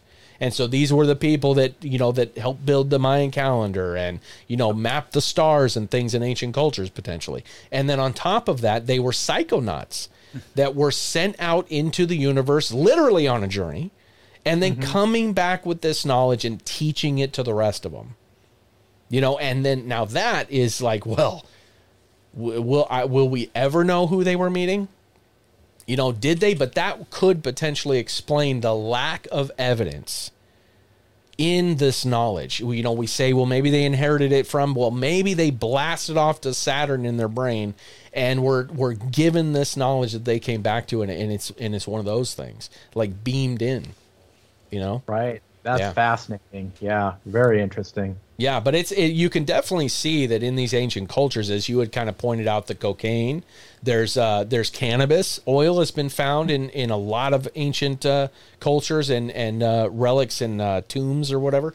And um, in fact, there's a great theory, uh, an article that I read called "Was Jesus a Stoner?" and and it said that the, that a common uh, plant found in the Middle East was cannabis sativa. And Oh, that, that they would use a lot of different plants um, to to infuse this oil, and that that very much so you have um, cannabis that is a at high enough doses a psychedelic, a minor psychedelic, um, if nothing else, expanding your uh, your uh, consciousness, and so.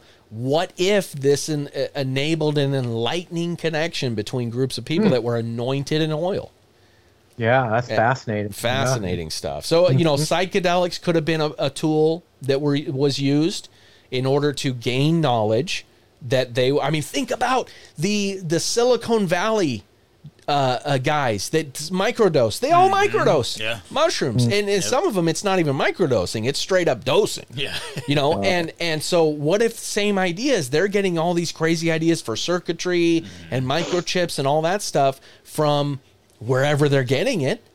Well, on an ancient level, maybe it's touching them in with the natural energies, the ley lines. All of a sudden, they're seeing the grid for what it is. You're unlocking their mind. Yeah, so maybe that's what it is. It's not even about future humans. It's not even about aliens. It's about this compound that now we know endogenously comes from the human brain that was hmm. sparking this, the stoned ape theory.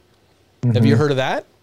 I have heard of it. Yeah. Yeah, Terence McKenna, dude. I love that guy. Interesting. Terence yeah. McKenna, the stoned ape theory that we found all these these mushrooms that were growing within uh, the uh, animal turds, and that they were naturally foraging for anything they could get their hands on, um, and that uh, at a time when maybe they didn't have tools well enough to hunt meat, similar like 2001: A Space Odyssey shows, like eventually Yeah. they got the ability to use tools, which enabled them to survive.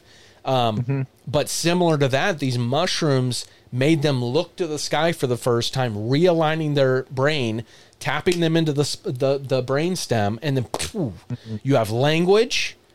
Mm. You have all kinds of things, and then you have the psychedelic nature of really expanding that. Mm-hmm. You know, is the ideas giving them ideas and imagination. We talk about well, where would they get the imagination for seeing humans riding on dinosaurs? Well, maybe it came from they were shown this in this place that they went to. So I think psychedelics, along with potential time travel, potential aliens, I think is a very viable option for how Mm-hmm. they came about this knowledge that literally enabled the ancient world to do things we can't. Because think about the difference in culture. Imagine a culture that embraces this ability to to to travel to through your consciousness to gain answers what if they encourage that not only encourage that they like had certain people that dedicated their lives to it imagine how Mm-hmm. much knowledge you know in an open society that explored this Yeah. Wow.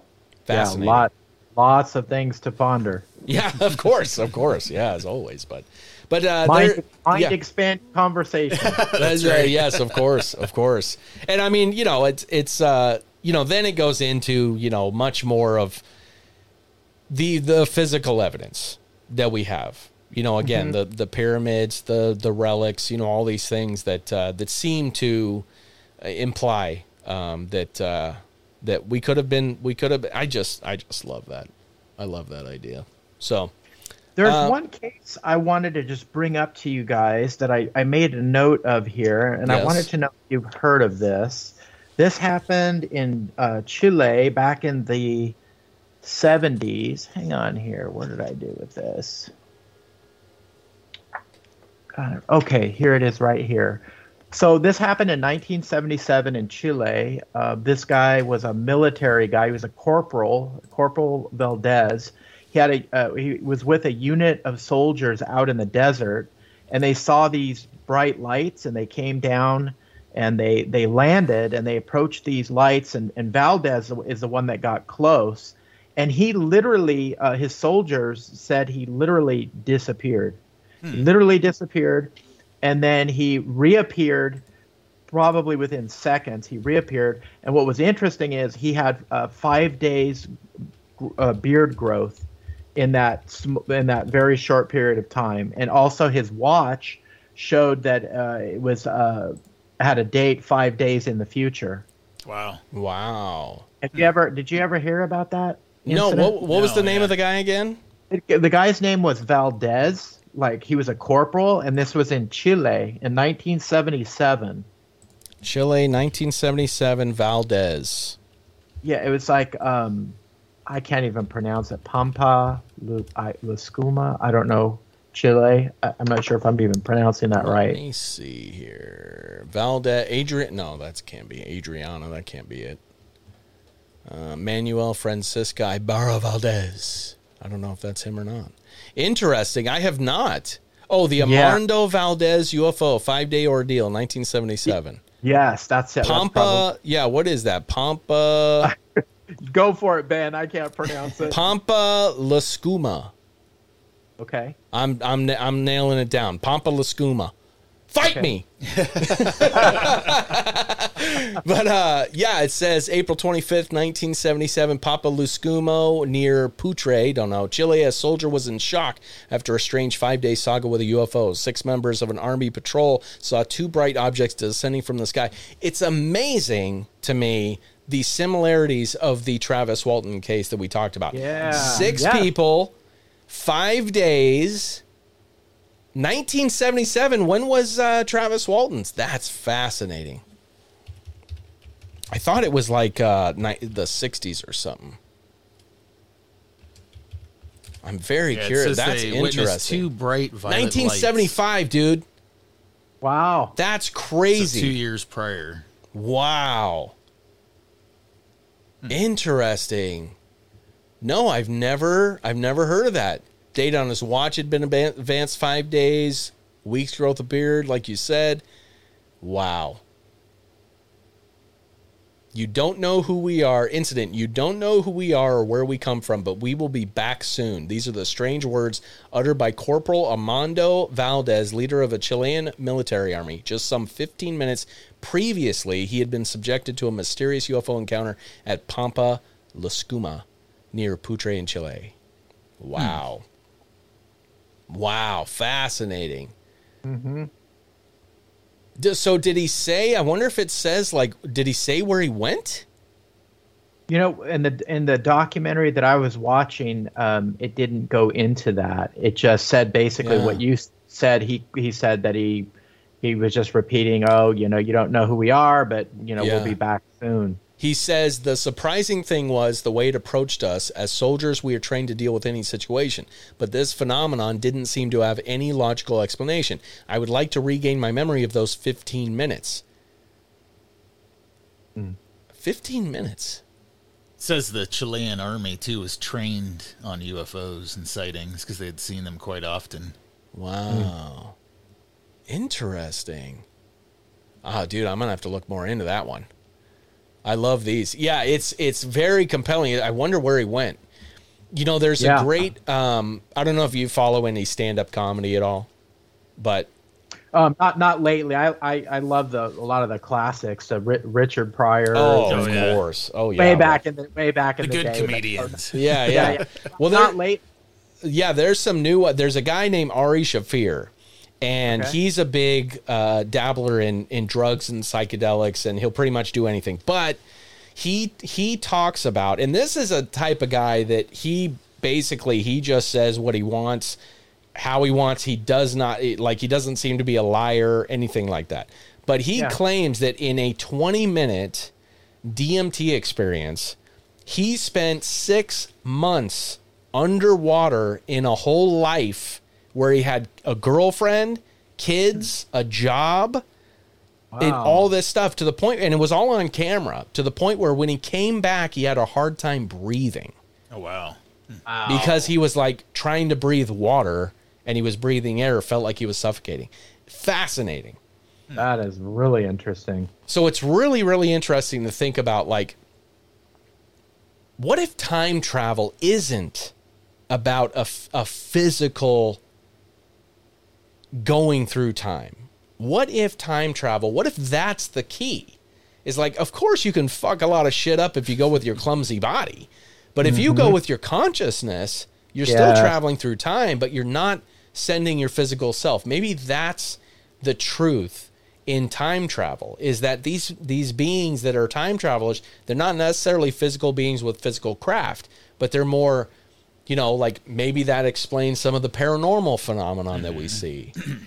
Yeah. Angels and things well, like reality is what you see too, and your mind, you know, unlocks Yeah. what you see. That's and that leads Yeah. to one of our last conversations that we did on belief and all Yep. that. You know, so Oh it- my gosh. Yeah, just think of how much time traveling we do in our own minds. Mm-hmm. Absolutely. Yeah, so much time thinking about memories in the past and Mm-hmm. yeah, you're absolutely right. I mean, everybody dwells on the past in one way or another. Mm-hmm. You know, Yeah. and so uh so yeah, it's it's again time is relative and it's just such a fascinating aspect. And and again, something I appreciate you, I mean, appreciate you in a number of ways, but uh, you know, one of them is your love for the ancient world and the clues that go into this and your open-mindedness you know to want to explore some of these other theories because and i think you would agree with this and i believe you have in the past is that we don't know Absolutely. We do not know. we don't know at all we have no idea what that ancient world looked like let alone what was going on and and uh, that's the fun of speculating and i think this i think this idea that future humans with knowledge would i believe completely be revered as gods Absolutely. I don't remember who said it, but uh, any um, high technology is indistinguishable from magic. arthur c clarke Arthur C. Clarke. There you go. Yep, yep. And that's absolutely true. And so you go back to a world of hunter gatherers that just emerged from a cataclysmic event that wiped out any history of humanity within, certainly in your general vicinity. That uh, even humans that weren't quite as maybe advanced as far as technological phones and all that shit um, would be, but certainly with knowledge of agriculture, which it seems to be. Gobekli Tepe is a great example of this. It seems to be that agriculture just spawned out of nowhere. You have you and and that's Graham Hancock's argument. It's like you're telling me that that hunter gatherers just woke up morning and said, "I'm going to grow shit." you know, like no way. There's no way. And not only that, it would take generations to fine tune it before you even got close, which would mean that civilization would starve in the meantime.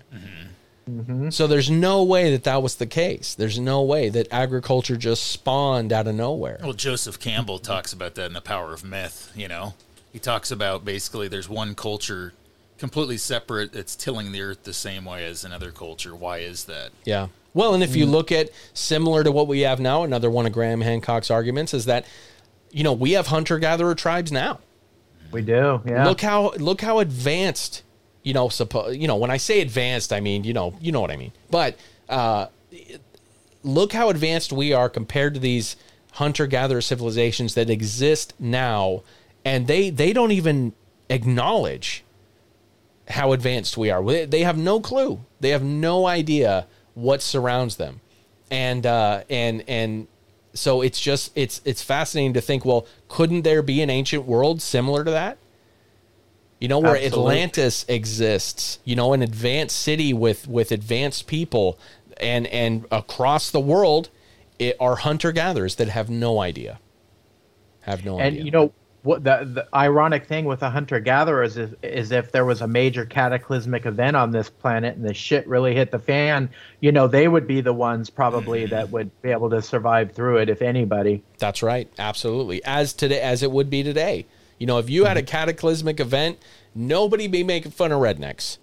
That's right. nobody be making fun of the country folk anymore. Need that Right. book, The Lost Ways. Oh man, you'd have Yeah. every hipster in Portland headed down, flooding down, uh, you know, to get connected with a farmer, Yep. and uh, and yeah, absolutely. So if you look at an ancient culture that, let's say, maybe they were looking out for some of these hunter hunter gatherer tribes. That another reason, you know, Göbekli Tepe looks like it was intentionally covered up. Yeah, and and, and it, isn't it true though that only a small percentage of of that site has been uncovered? There's Yeah. a, a lot more underneath. it. Correct. Yeah, exactly. I can't remember. Um, let me see if I can find it real quick. Yeah. How much of Gobekli Tepe has been uh, excavated? I gotta sound it out, and I still spelled it wrong. Uh, let's see, five percent Oh, that's nothing. as of July 5%. of this year. That's Isn't that unreal. incredible? It's incredible. Yeah, and it's been excavated since what the '90s, probably early mid Yeah, '90s. so 30 years, and that's all we've done, huh? That's all we've done. Now I want you to, if you can, look this Yeah. up. Yeah. So look up uh, the Sumerian clay tablets. How Mm. how many have we deciphered, and how many Sumerian clay tablets are there? That's gonna blow your mind. Let's see if we can. Um, let's see. Sumerian code tablets, the Sumerian texts, uh, which no longer lifespan. Uh, let's see. Hold on. Well, let me look up how many there are first. Okay. Let's see. There are 38 cuneiform tablets. Does that sound right? Um, I'm talking about all the all the Sumerian tablets that they have. Oh, so the there's more Sumerian- than like- that. oh yes, yes, yes, yes. Okay. Sumerian tablets. maybe that was referencing a specific uh, set of tablets or something. Well, it says the cuneiform tablets. Is that the same thing? That's their language, isn't it? yeah, the cuneiform is the language. Yeah, I'm having a hard time finding an exact number. Maybe maybe do some side research because I thought I, had looked I, I looked it up one time and I thought it said there could be anywhere from you know a million of these ta- tablets and only a very small percentage you know maybe like 20% of that has actually been deciphered. So i thought my goodness you know what what other knowledge what other information is out there that we haven't even looked at yet Well, here's what it says. It says cuneiform tablets from the reign of Gudea of Lag- Lagash okay to so Shalmaneser the third. So maybe it's only select. yeah that's a select um, batch of the tablets Yeah, because I'm not seeing a full number of it, like exactly how many there are. Uh, let me let me look at. Oh, Let me, actually, there's quite a few. I just found this. oh, you did? Yep. So I don't can't read this name, but it says these sites include the library of Ashurbanipal. Ashurababble or yes. something Yep. Thank you. About thirty thousand clay tablets. Wow. Assur, there's over sixteen thousand clay tablets, and Mari around twenty five thousand. Holy shit! And that's just in a particular area, right? Yeah, that's, that's- not all of that's, yeah, that's just showing the oldest known, apparently. Wow. Mhm. And so it says, let me see. I'm trying to figure out how many have been deciphered. Uh, let me see. Uh, Cable tab it deciphered. Decipher. Let me Probably just that see. thirty-eight. Right, yeah, I yeah, wonder, that's probably yeah. 38. That's the ones they want you to know about, right? Yeah, yeah. How did people uh, Sumerian tablets, deep understanding of the oldest? Yeah, I'm not really finding a number of like how many. right. were okay. deciphered, but it is. I mean, it's saying that some were deciphered. It's not really. Let me see if it. Um, yeah, I'm not really sure. It's not really saying a number of how many. So, so how many have been deciphered? Do you know? Well, when I remember when I looked, uh, I thought, and I could be wrong, but when I had looked in the past, I thought they they said as far as all the Sumerian uh, tablets out there, they said there could be up to anywhere from like a half a million to like even more than that. And it was like only a small percentage. It was like maybe, you know, maybe 10% or maybe 20% at the most had been deciphered. If that, it could have been even a lower number, but it was an extremely low number compared to the amount of, of ancient uh, writings that we have. Yeah, that's crazy. It was like a drop in the bucket. I- I'm gonna have to Yeah. look that up again. I was Well, just and it- and again, it's uh, you know the whole thing is is is clearly they clearly don't want to. I mean, because if they if they wanted to, it'd be done. Right? Right. I mean, that's what we know. We know that what if they really want to study something, they're going to do it. yes. You know, I mean that that's the whole idea, and uh, and so it's it's it's laughable to think like, oh yeah, they're on it.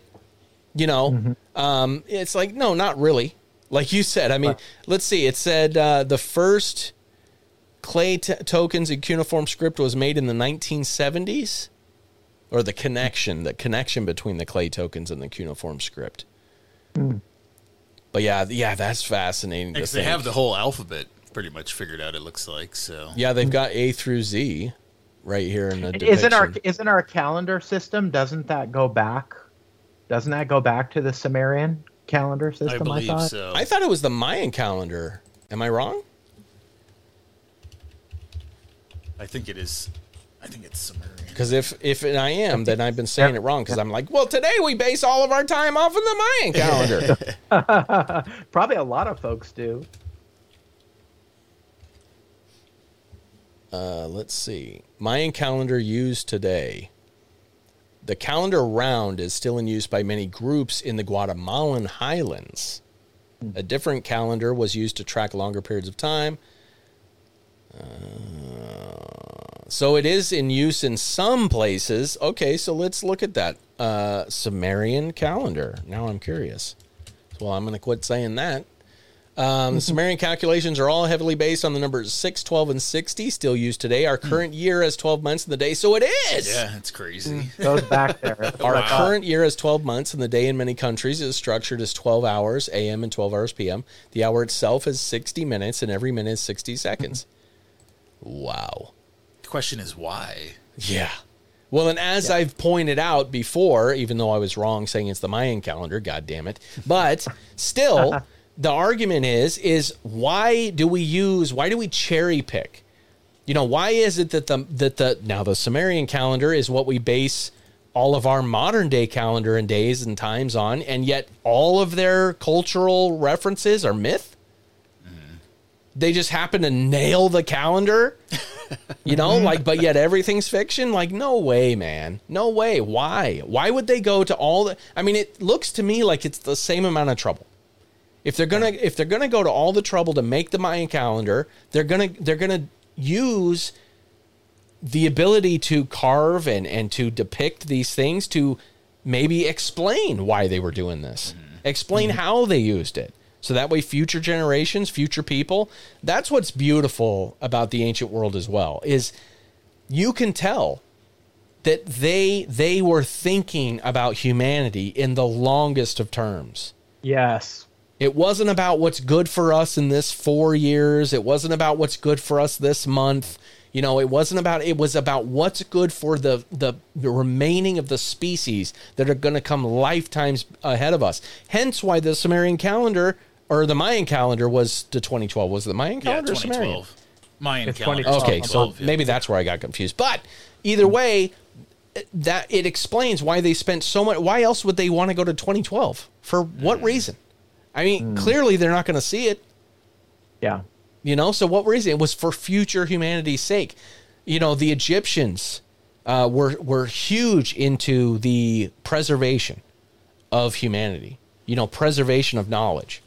Yeah, in fact, isn't that uh, I think Graham Hancock brought it up that maybe some of these giant pyramid structures were they were um, they were used as a housing for some of this ancient knowledge That's right. um, because they would survive these cataclysms and uh, just like under the Sphinx, I think under supposedly under the left paw of the Sphinx, there's a, a hollow chamber in there, Yeah. and some people believe that there are ancient records in there. Edgar Sure. Cayce Like- talks about that. Edgar Cayce, yes, it talks about into some of the Atlantean knowledge and stuff that was preserved or, or in places like that, and and supposedly they were all over, located all over the world. These these sacred places where these repositories of knowledge uh, were were left to us. These fingerprints, as as Graham would say, they, Yep. these were the fingerprints that this uh, ancient mother civilization left to us. That's right. And the reference, you know, again, going back to kind of the premise of all of this, is the idea of the term gods, fingerprint of the gods.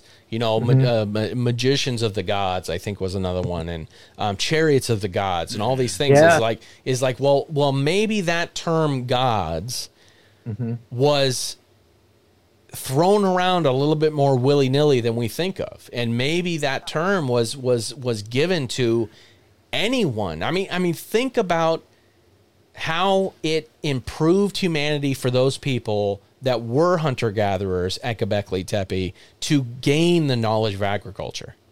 Uh, the You know- impact. Yeah, yeah. You know, I something you said. I don't know exactly what it was. Or well, you, the whole concept of um, the gods being thrown around willy nilly. And I was just reading in the Bible uh, where uh, Paul, the Apostle Paul, uh, he had was on a ship and basically he was saying, "Hey, you know," he told everybody this this ship is going to sink, man. You know, Oh, this yeah. ship's going to sink, and and but but everyone's going to live, you know. But the ship's going under, and and sure enough, it it it it went under, and and they made it, I think, to Malta, uh, to Malta, and he and they encountered some of the the indigenous people on Malta, and um and they were at a campsite, and and Paul got uh, bit by a by a serpent.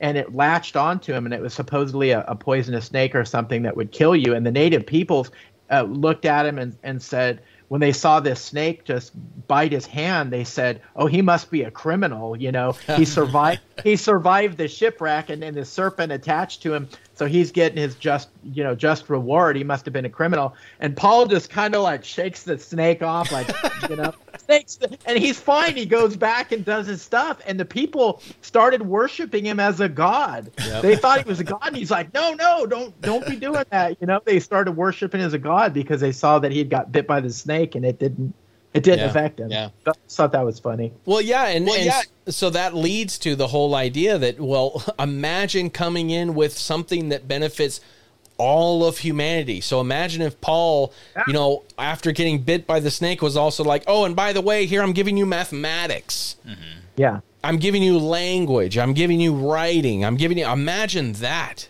You know, I mean, no wonder. Of course they would revere them as gods.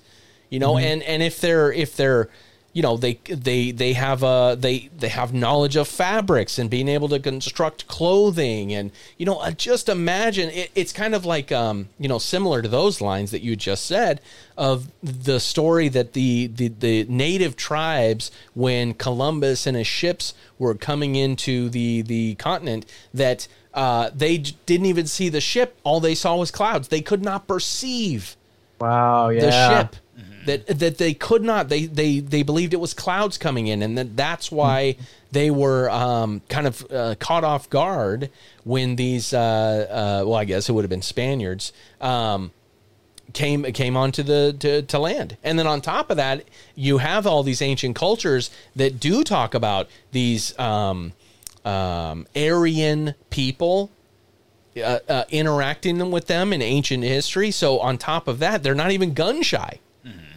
Right. Yeah. Well, take a look at Quetzalcoatl over in Mexico Oh, yeah. and South, or Cuckoo. They called him Kukulkan. They said he was white skinned and had a beard. That's right. And he came on a ship of snakes.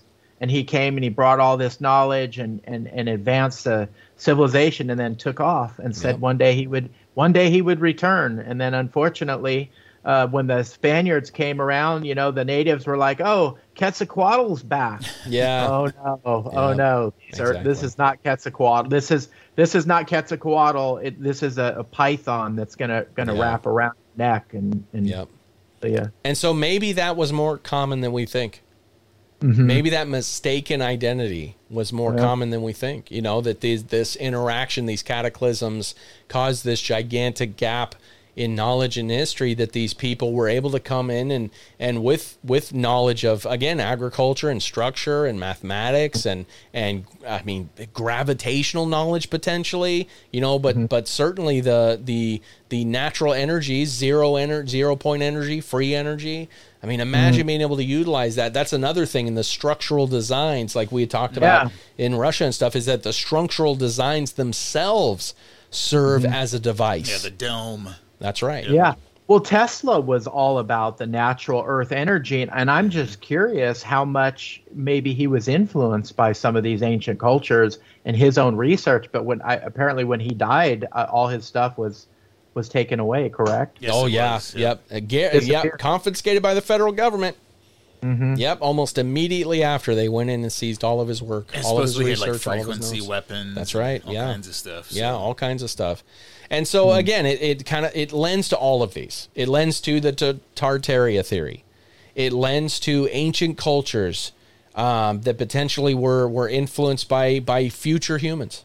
Um, that that uh, again to to uh, acknowledge Graham Hancock's work that maybe it was inherited knowledge and and that the term you know gods was simply for advanced people uh, that were misperceived as as gods. I mean, it's just it's wide open, man. It's wide yeah. open, and that's what makes it so much fun Oh yeah. to go over. Is there's just so much, and again, you know, we can. I mean, you know, we we went over all the ancient relics, and and those are always fun to go over. But it's it's uh, it, it's it's just flabbergasting, man. I mean, do you think we'll ever know the truth? I don't I don't know. I, I think that maybe after we we leave this earthly body, maybe we'll have some more information, but even then I don't I don't know if we'll know the full story or not. Yeah. Do you think anything's going to come along the pike? Anybody, any person, any group that you think could could sway this? Could sway people like the Smithsonian and, and the government to to ease up on this? Oh boy, I I doubt it, Ben. Yeah. I I really do. I mean they they have their so fixed in their knowledge filtration and um Yeah. I mean, hell, it would have to be literally, you know, space aliens landing in the White House. and, Yeah. you know, yeah. These beings walking around, and, and then some of them might open up a little bit, but I I doubt it. Yeah. Well, in the meantime, uh, that's why people like you, people like Graham Hancock, Randall Carlson are so needed and valued because you're the you're the troops on the ground. You're the front lines of this uh, this knowledge that are out there saying, you know, no, we are going to keep digging. We are going to keep, you know, even maybe not with a shovel, but but Right. through the knowledge, through the information, and and we're going to continue to speculate um, because I would argue without speculation, where would we be with anything if people didn't speculate at what's further than this than our knowledge? Yeah, know, we have we- that spark within us as humans. right, You know, that's we, right. we just have that desire. Like, you know, who are we? You know, where where do we come from? Where are we going? I mean, I believe we innately have this um, this in us. Yeah. Well, in the meantime, I'm going to practice my airbending, and I'm going to I'm gonna I'm gonna compass the flame so I can light my joints better. You know, that's what it's all going to be. That's what it's all going to be. Check this out. Poof. You know, yeah, yeah. But uh, anyways, what a fascinating topic. I appreciate you so much coming on and and Oh talking to us about this. Ben and Mark, it's just been a, a thrill. It's always fun to, to come on with you guys. Uh, Like I said, the synergy is great and just great uh, questions, great things to ponder, and it just seems like we effortless effortlessly flow from all these different things. You know, from from uh, you know us coming in the in the future, time travel in the to the to the present or you know Graham Hancock's uh, ancient civilizations, cataclysms, belief systems, um, you know psychedelics. I mean, it just all just kind of seamlessly flows and interconnects together, and that's what makes it so fun. Well, that's what's great about people like you is to use the analogy of of roadmap is hmm. you're not opposed to going down the alleys. You know, No. and and that's what's great is there's some people that they just they they don't they don't get excited. You know the way you do, and and that's what I enjoy about our conversations is uh, is is uh, I get excited about it, and you get excited about it, and Yeah. you get excited about it, and so it, it's just uh, we're all excited about it. It makes for a really fun and interesting conversation. But uh, but before we depart, my friend, uh, you got to Yeah. tell us what are you working on now? Well, I'm just doing a lot of podcasts, just That's promoting my book. Yeah, the the Red Hair Giants of Lovelock Cave and other. Which other is ancient- amazing book. Oh, Please show it. go Thank get you. it. Yes, Thank we both have so a much. copy. Oh man, Floyd, guys, we both have a copy. guys are awesome. You can get it at, at bookbaby.com. That's right. The bookshop there. You can get it on Amazon, Barnes and Noble. Um, you know some of what's in the book we we we covered maybe kind of touched maybe a little bit on some Mm-hmm. aspects of it but it covers different things like on the giants and things like Yeah. that. But it all ties to it all ties together. It all inter interconnects. You know we were talking about ancient sumerian and society and they talk about these giant beings that came down that gave them their knowledge and and everything that they had. So yeah it all it all interconnects. So right now i'm just doing a lot of podcasts uh, all over the world and just having a blast doing that. So um, trying to start back school i'm going to finish up my master's degree ultimately i want to uh, uh, become a clinical counselor you know i have a background in clinical hypnotherapy and uh, you know so eventually i want to just be a, a, a you know a therapist uh, I love helping people and fascinated with the with the human mind and the subconscious mind. And maybe one of these days we'll do a show on that. On, Oh, on, the- dude. On belief systems, because again, it all it all interconnects with with some of the things that we're talking about here. So yeah, just keeping keeping myself busy. And one of these days, I'm gonna sit down and, and write a companion book. Good. I look forward to it very much so. Yep. And uh and as I said, my friend, I mean, uh, you know, you are so valued, dude. I mean, I just love our conversations. You're such a Oh, thank great you. person, and uh, Yeah. you're so much fun to talk to. And so I look, I look forward to doing it again. I'm sure we will. Let's do it. One of these times, we'll have to all like get together. You know, Oh, maybe go out to dinner, hang out. Oh, my for God. I'd, I'd love to just hang out with you guys in person. I think that would be a blast. That Heck would be a blast, man. We will absolutely do that. Anytime that we end up f- feeling like we're in our vicinity, we have to get together. That's right. We have uh, to do it. Yeah, let's yeah. let's coordinate something. I think that I think that would be uh, that'd be a lot of fun. I'd That'd enjoy be that. really fun. Yeah. And in the meantime, I am going to uh, continue to cross my fingers for you and Noory to get Yes. together. Oh my And god, uh, I was that talking guy about is so amazing. You know, he's he's got a lot of health issues. I Yeah. man, I'm hmm. praying for him. But he's such an amazing guy, a, a real genuine human being, nice Yeah. guy. I remember met him years ago, and he was up on a. It was after a UFO event. He was up on a stage, and we were trying to, to go up the steps and, and access the door to go see him, and the the door was locked, and so people were literally climbing up the stage, up there. and he he's pulling people up, oh, and that's I'm like, great. clambering my big ass up there, and he's grabbing me by the arm gently. Come on up here. and- That's great.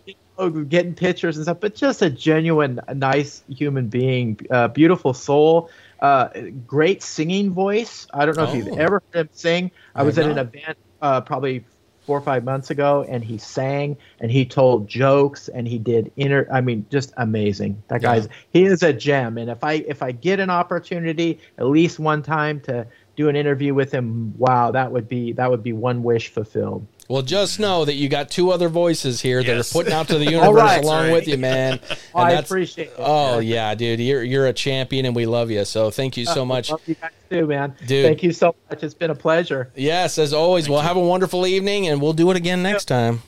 Sounds fun. You guys take, take care. All right, man. You as well. I believe I see militia forming. Tinfoil. Militia. Stop, militia! The tinfoil. militia. I joined the militia, but why would you? What do you think tap water is? It's a gay bomb, baby. Oh yeah! And with that, you can get signed up to help us with this show. Join the Tinfoil Mulisha any way you can. Look, it's simple. Okay, we want to help provide. We not help. We want to provide a valuable show. We want to bring you great content. We want to we want to make you think. We want to make you laugh. But but like this one, I think we brought some topics. Yeah. That are are really not out there is not the right word, but definitely goes on the outer fringe areas of like time travel and all that. Mm-hmm. And so, anyways, if you enjoy these conversations, you know, one of the easiest ways you can do to help us is just share the episode, spread us, you know, get it out there, help us grow that way, word of mouth. But also, the other easiest way is throw whatever value you get out of this show into a number. We don't know what it means to you. You know, I've been actually surprised by the people that do support us, the Tinfoil Mulisha members. Thank you all. I love you so much. you. The sustained donations. Um, but on top of that, we're just looking for people to help us out grow this show because that's what we want to do. We want to continue to provide great value to you. And so we hope that you can show us that value in return. Again, sharing the episode, getting us to as many ears as possible, that helps a lot. But also financially, it's not cheap doing a little podcast like this You know, it just it just is. There's monthly things that come up in order to keep the machine running, and so uh, so all we're asking for is a little fuel once in a while. I mean, look, we got people that donate a buck, we got people that donate two bucks, we got people that donate twenty bucks. It's phenomenal. So, in fact, we had uh, what was it, Max Eclipse? Yeah, donated. 50 bucks yeah, I think. Yeah. fifty bucks, maybe twenty or fifty. I can't remember exactly, but yeah, wonderful. So anything you guys can, you know, help us with content. That's what it's really about. It's just about uh, about helping us make this show possible and helping us grow. So that's why we do it. Value for value, baby. It's value for value. So go and visit our website, ufonopodcast.net. It's brand new. It's sparkly, shiny, smells like a new car. So you go in there, you can check it out uh, right off the bat. You can listen, you find all the different ways to listen. You can find all the different ways to donate. You can buy merch directly on there. I put it on there, Mark. I, put it on there. We got the we got the merch thing. So, anyways, um, you do all that. You can watch the live streams directly from the website. Um, and we got a whole page explaining the value for value, what it is that we do. We don't like the traditional ad value, you know, the ad revenue stuff. We don't like any of that. We don't like ads. We don't like dealing with corporate douchebags. We don't want to be controlled. No, we want to we want to be supported by the people that that get the most out of this podcast, and Yes. that's you. Not Manscaped, not BetterHelp. No, it's I do, you. I do like Doctor Squatch kind of though. Uh, that's well, you know. we'll, we'll see. But that's what it's all about. We Yeah. want to grow a community of tinfoil mulisha. So again, UFONoPodcast.net uh, for all things UFO No. Click that link in the show notes. Portal to all things UFO No. But we appreciate everybody. And again, we hope you enjoyed this episode thoroughly because we certainly did. Uh, it was phenomenal. So again, spread us like gossip. Become a member of the tinfoil mulisha. Get merch. But of course, as always, stay elevated. Keep your eyes to the skies and watch out for the government. They're shisty bastards. Catch you next week.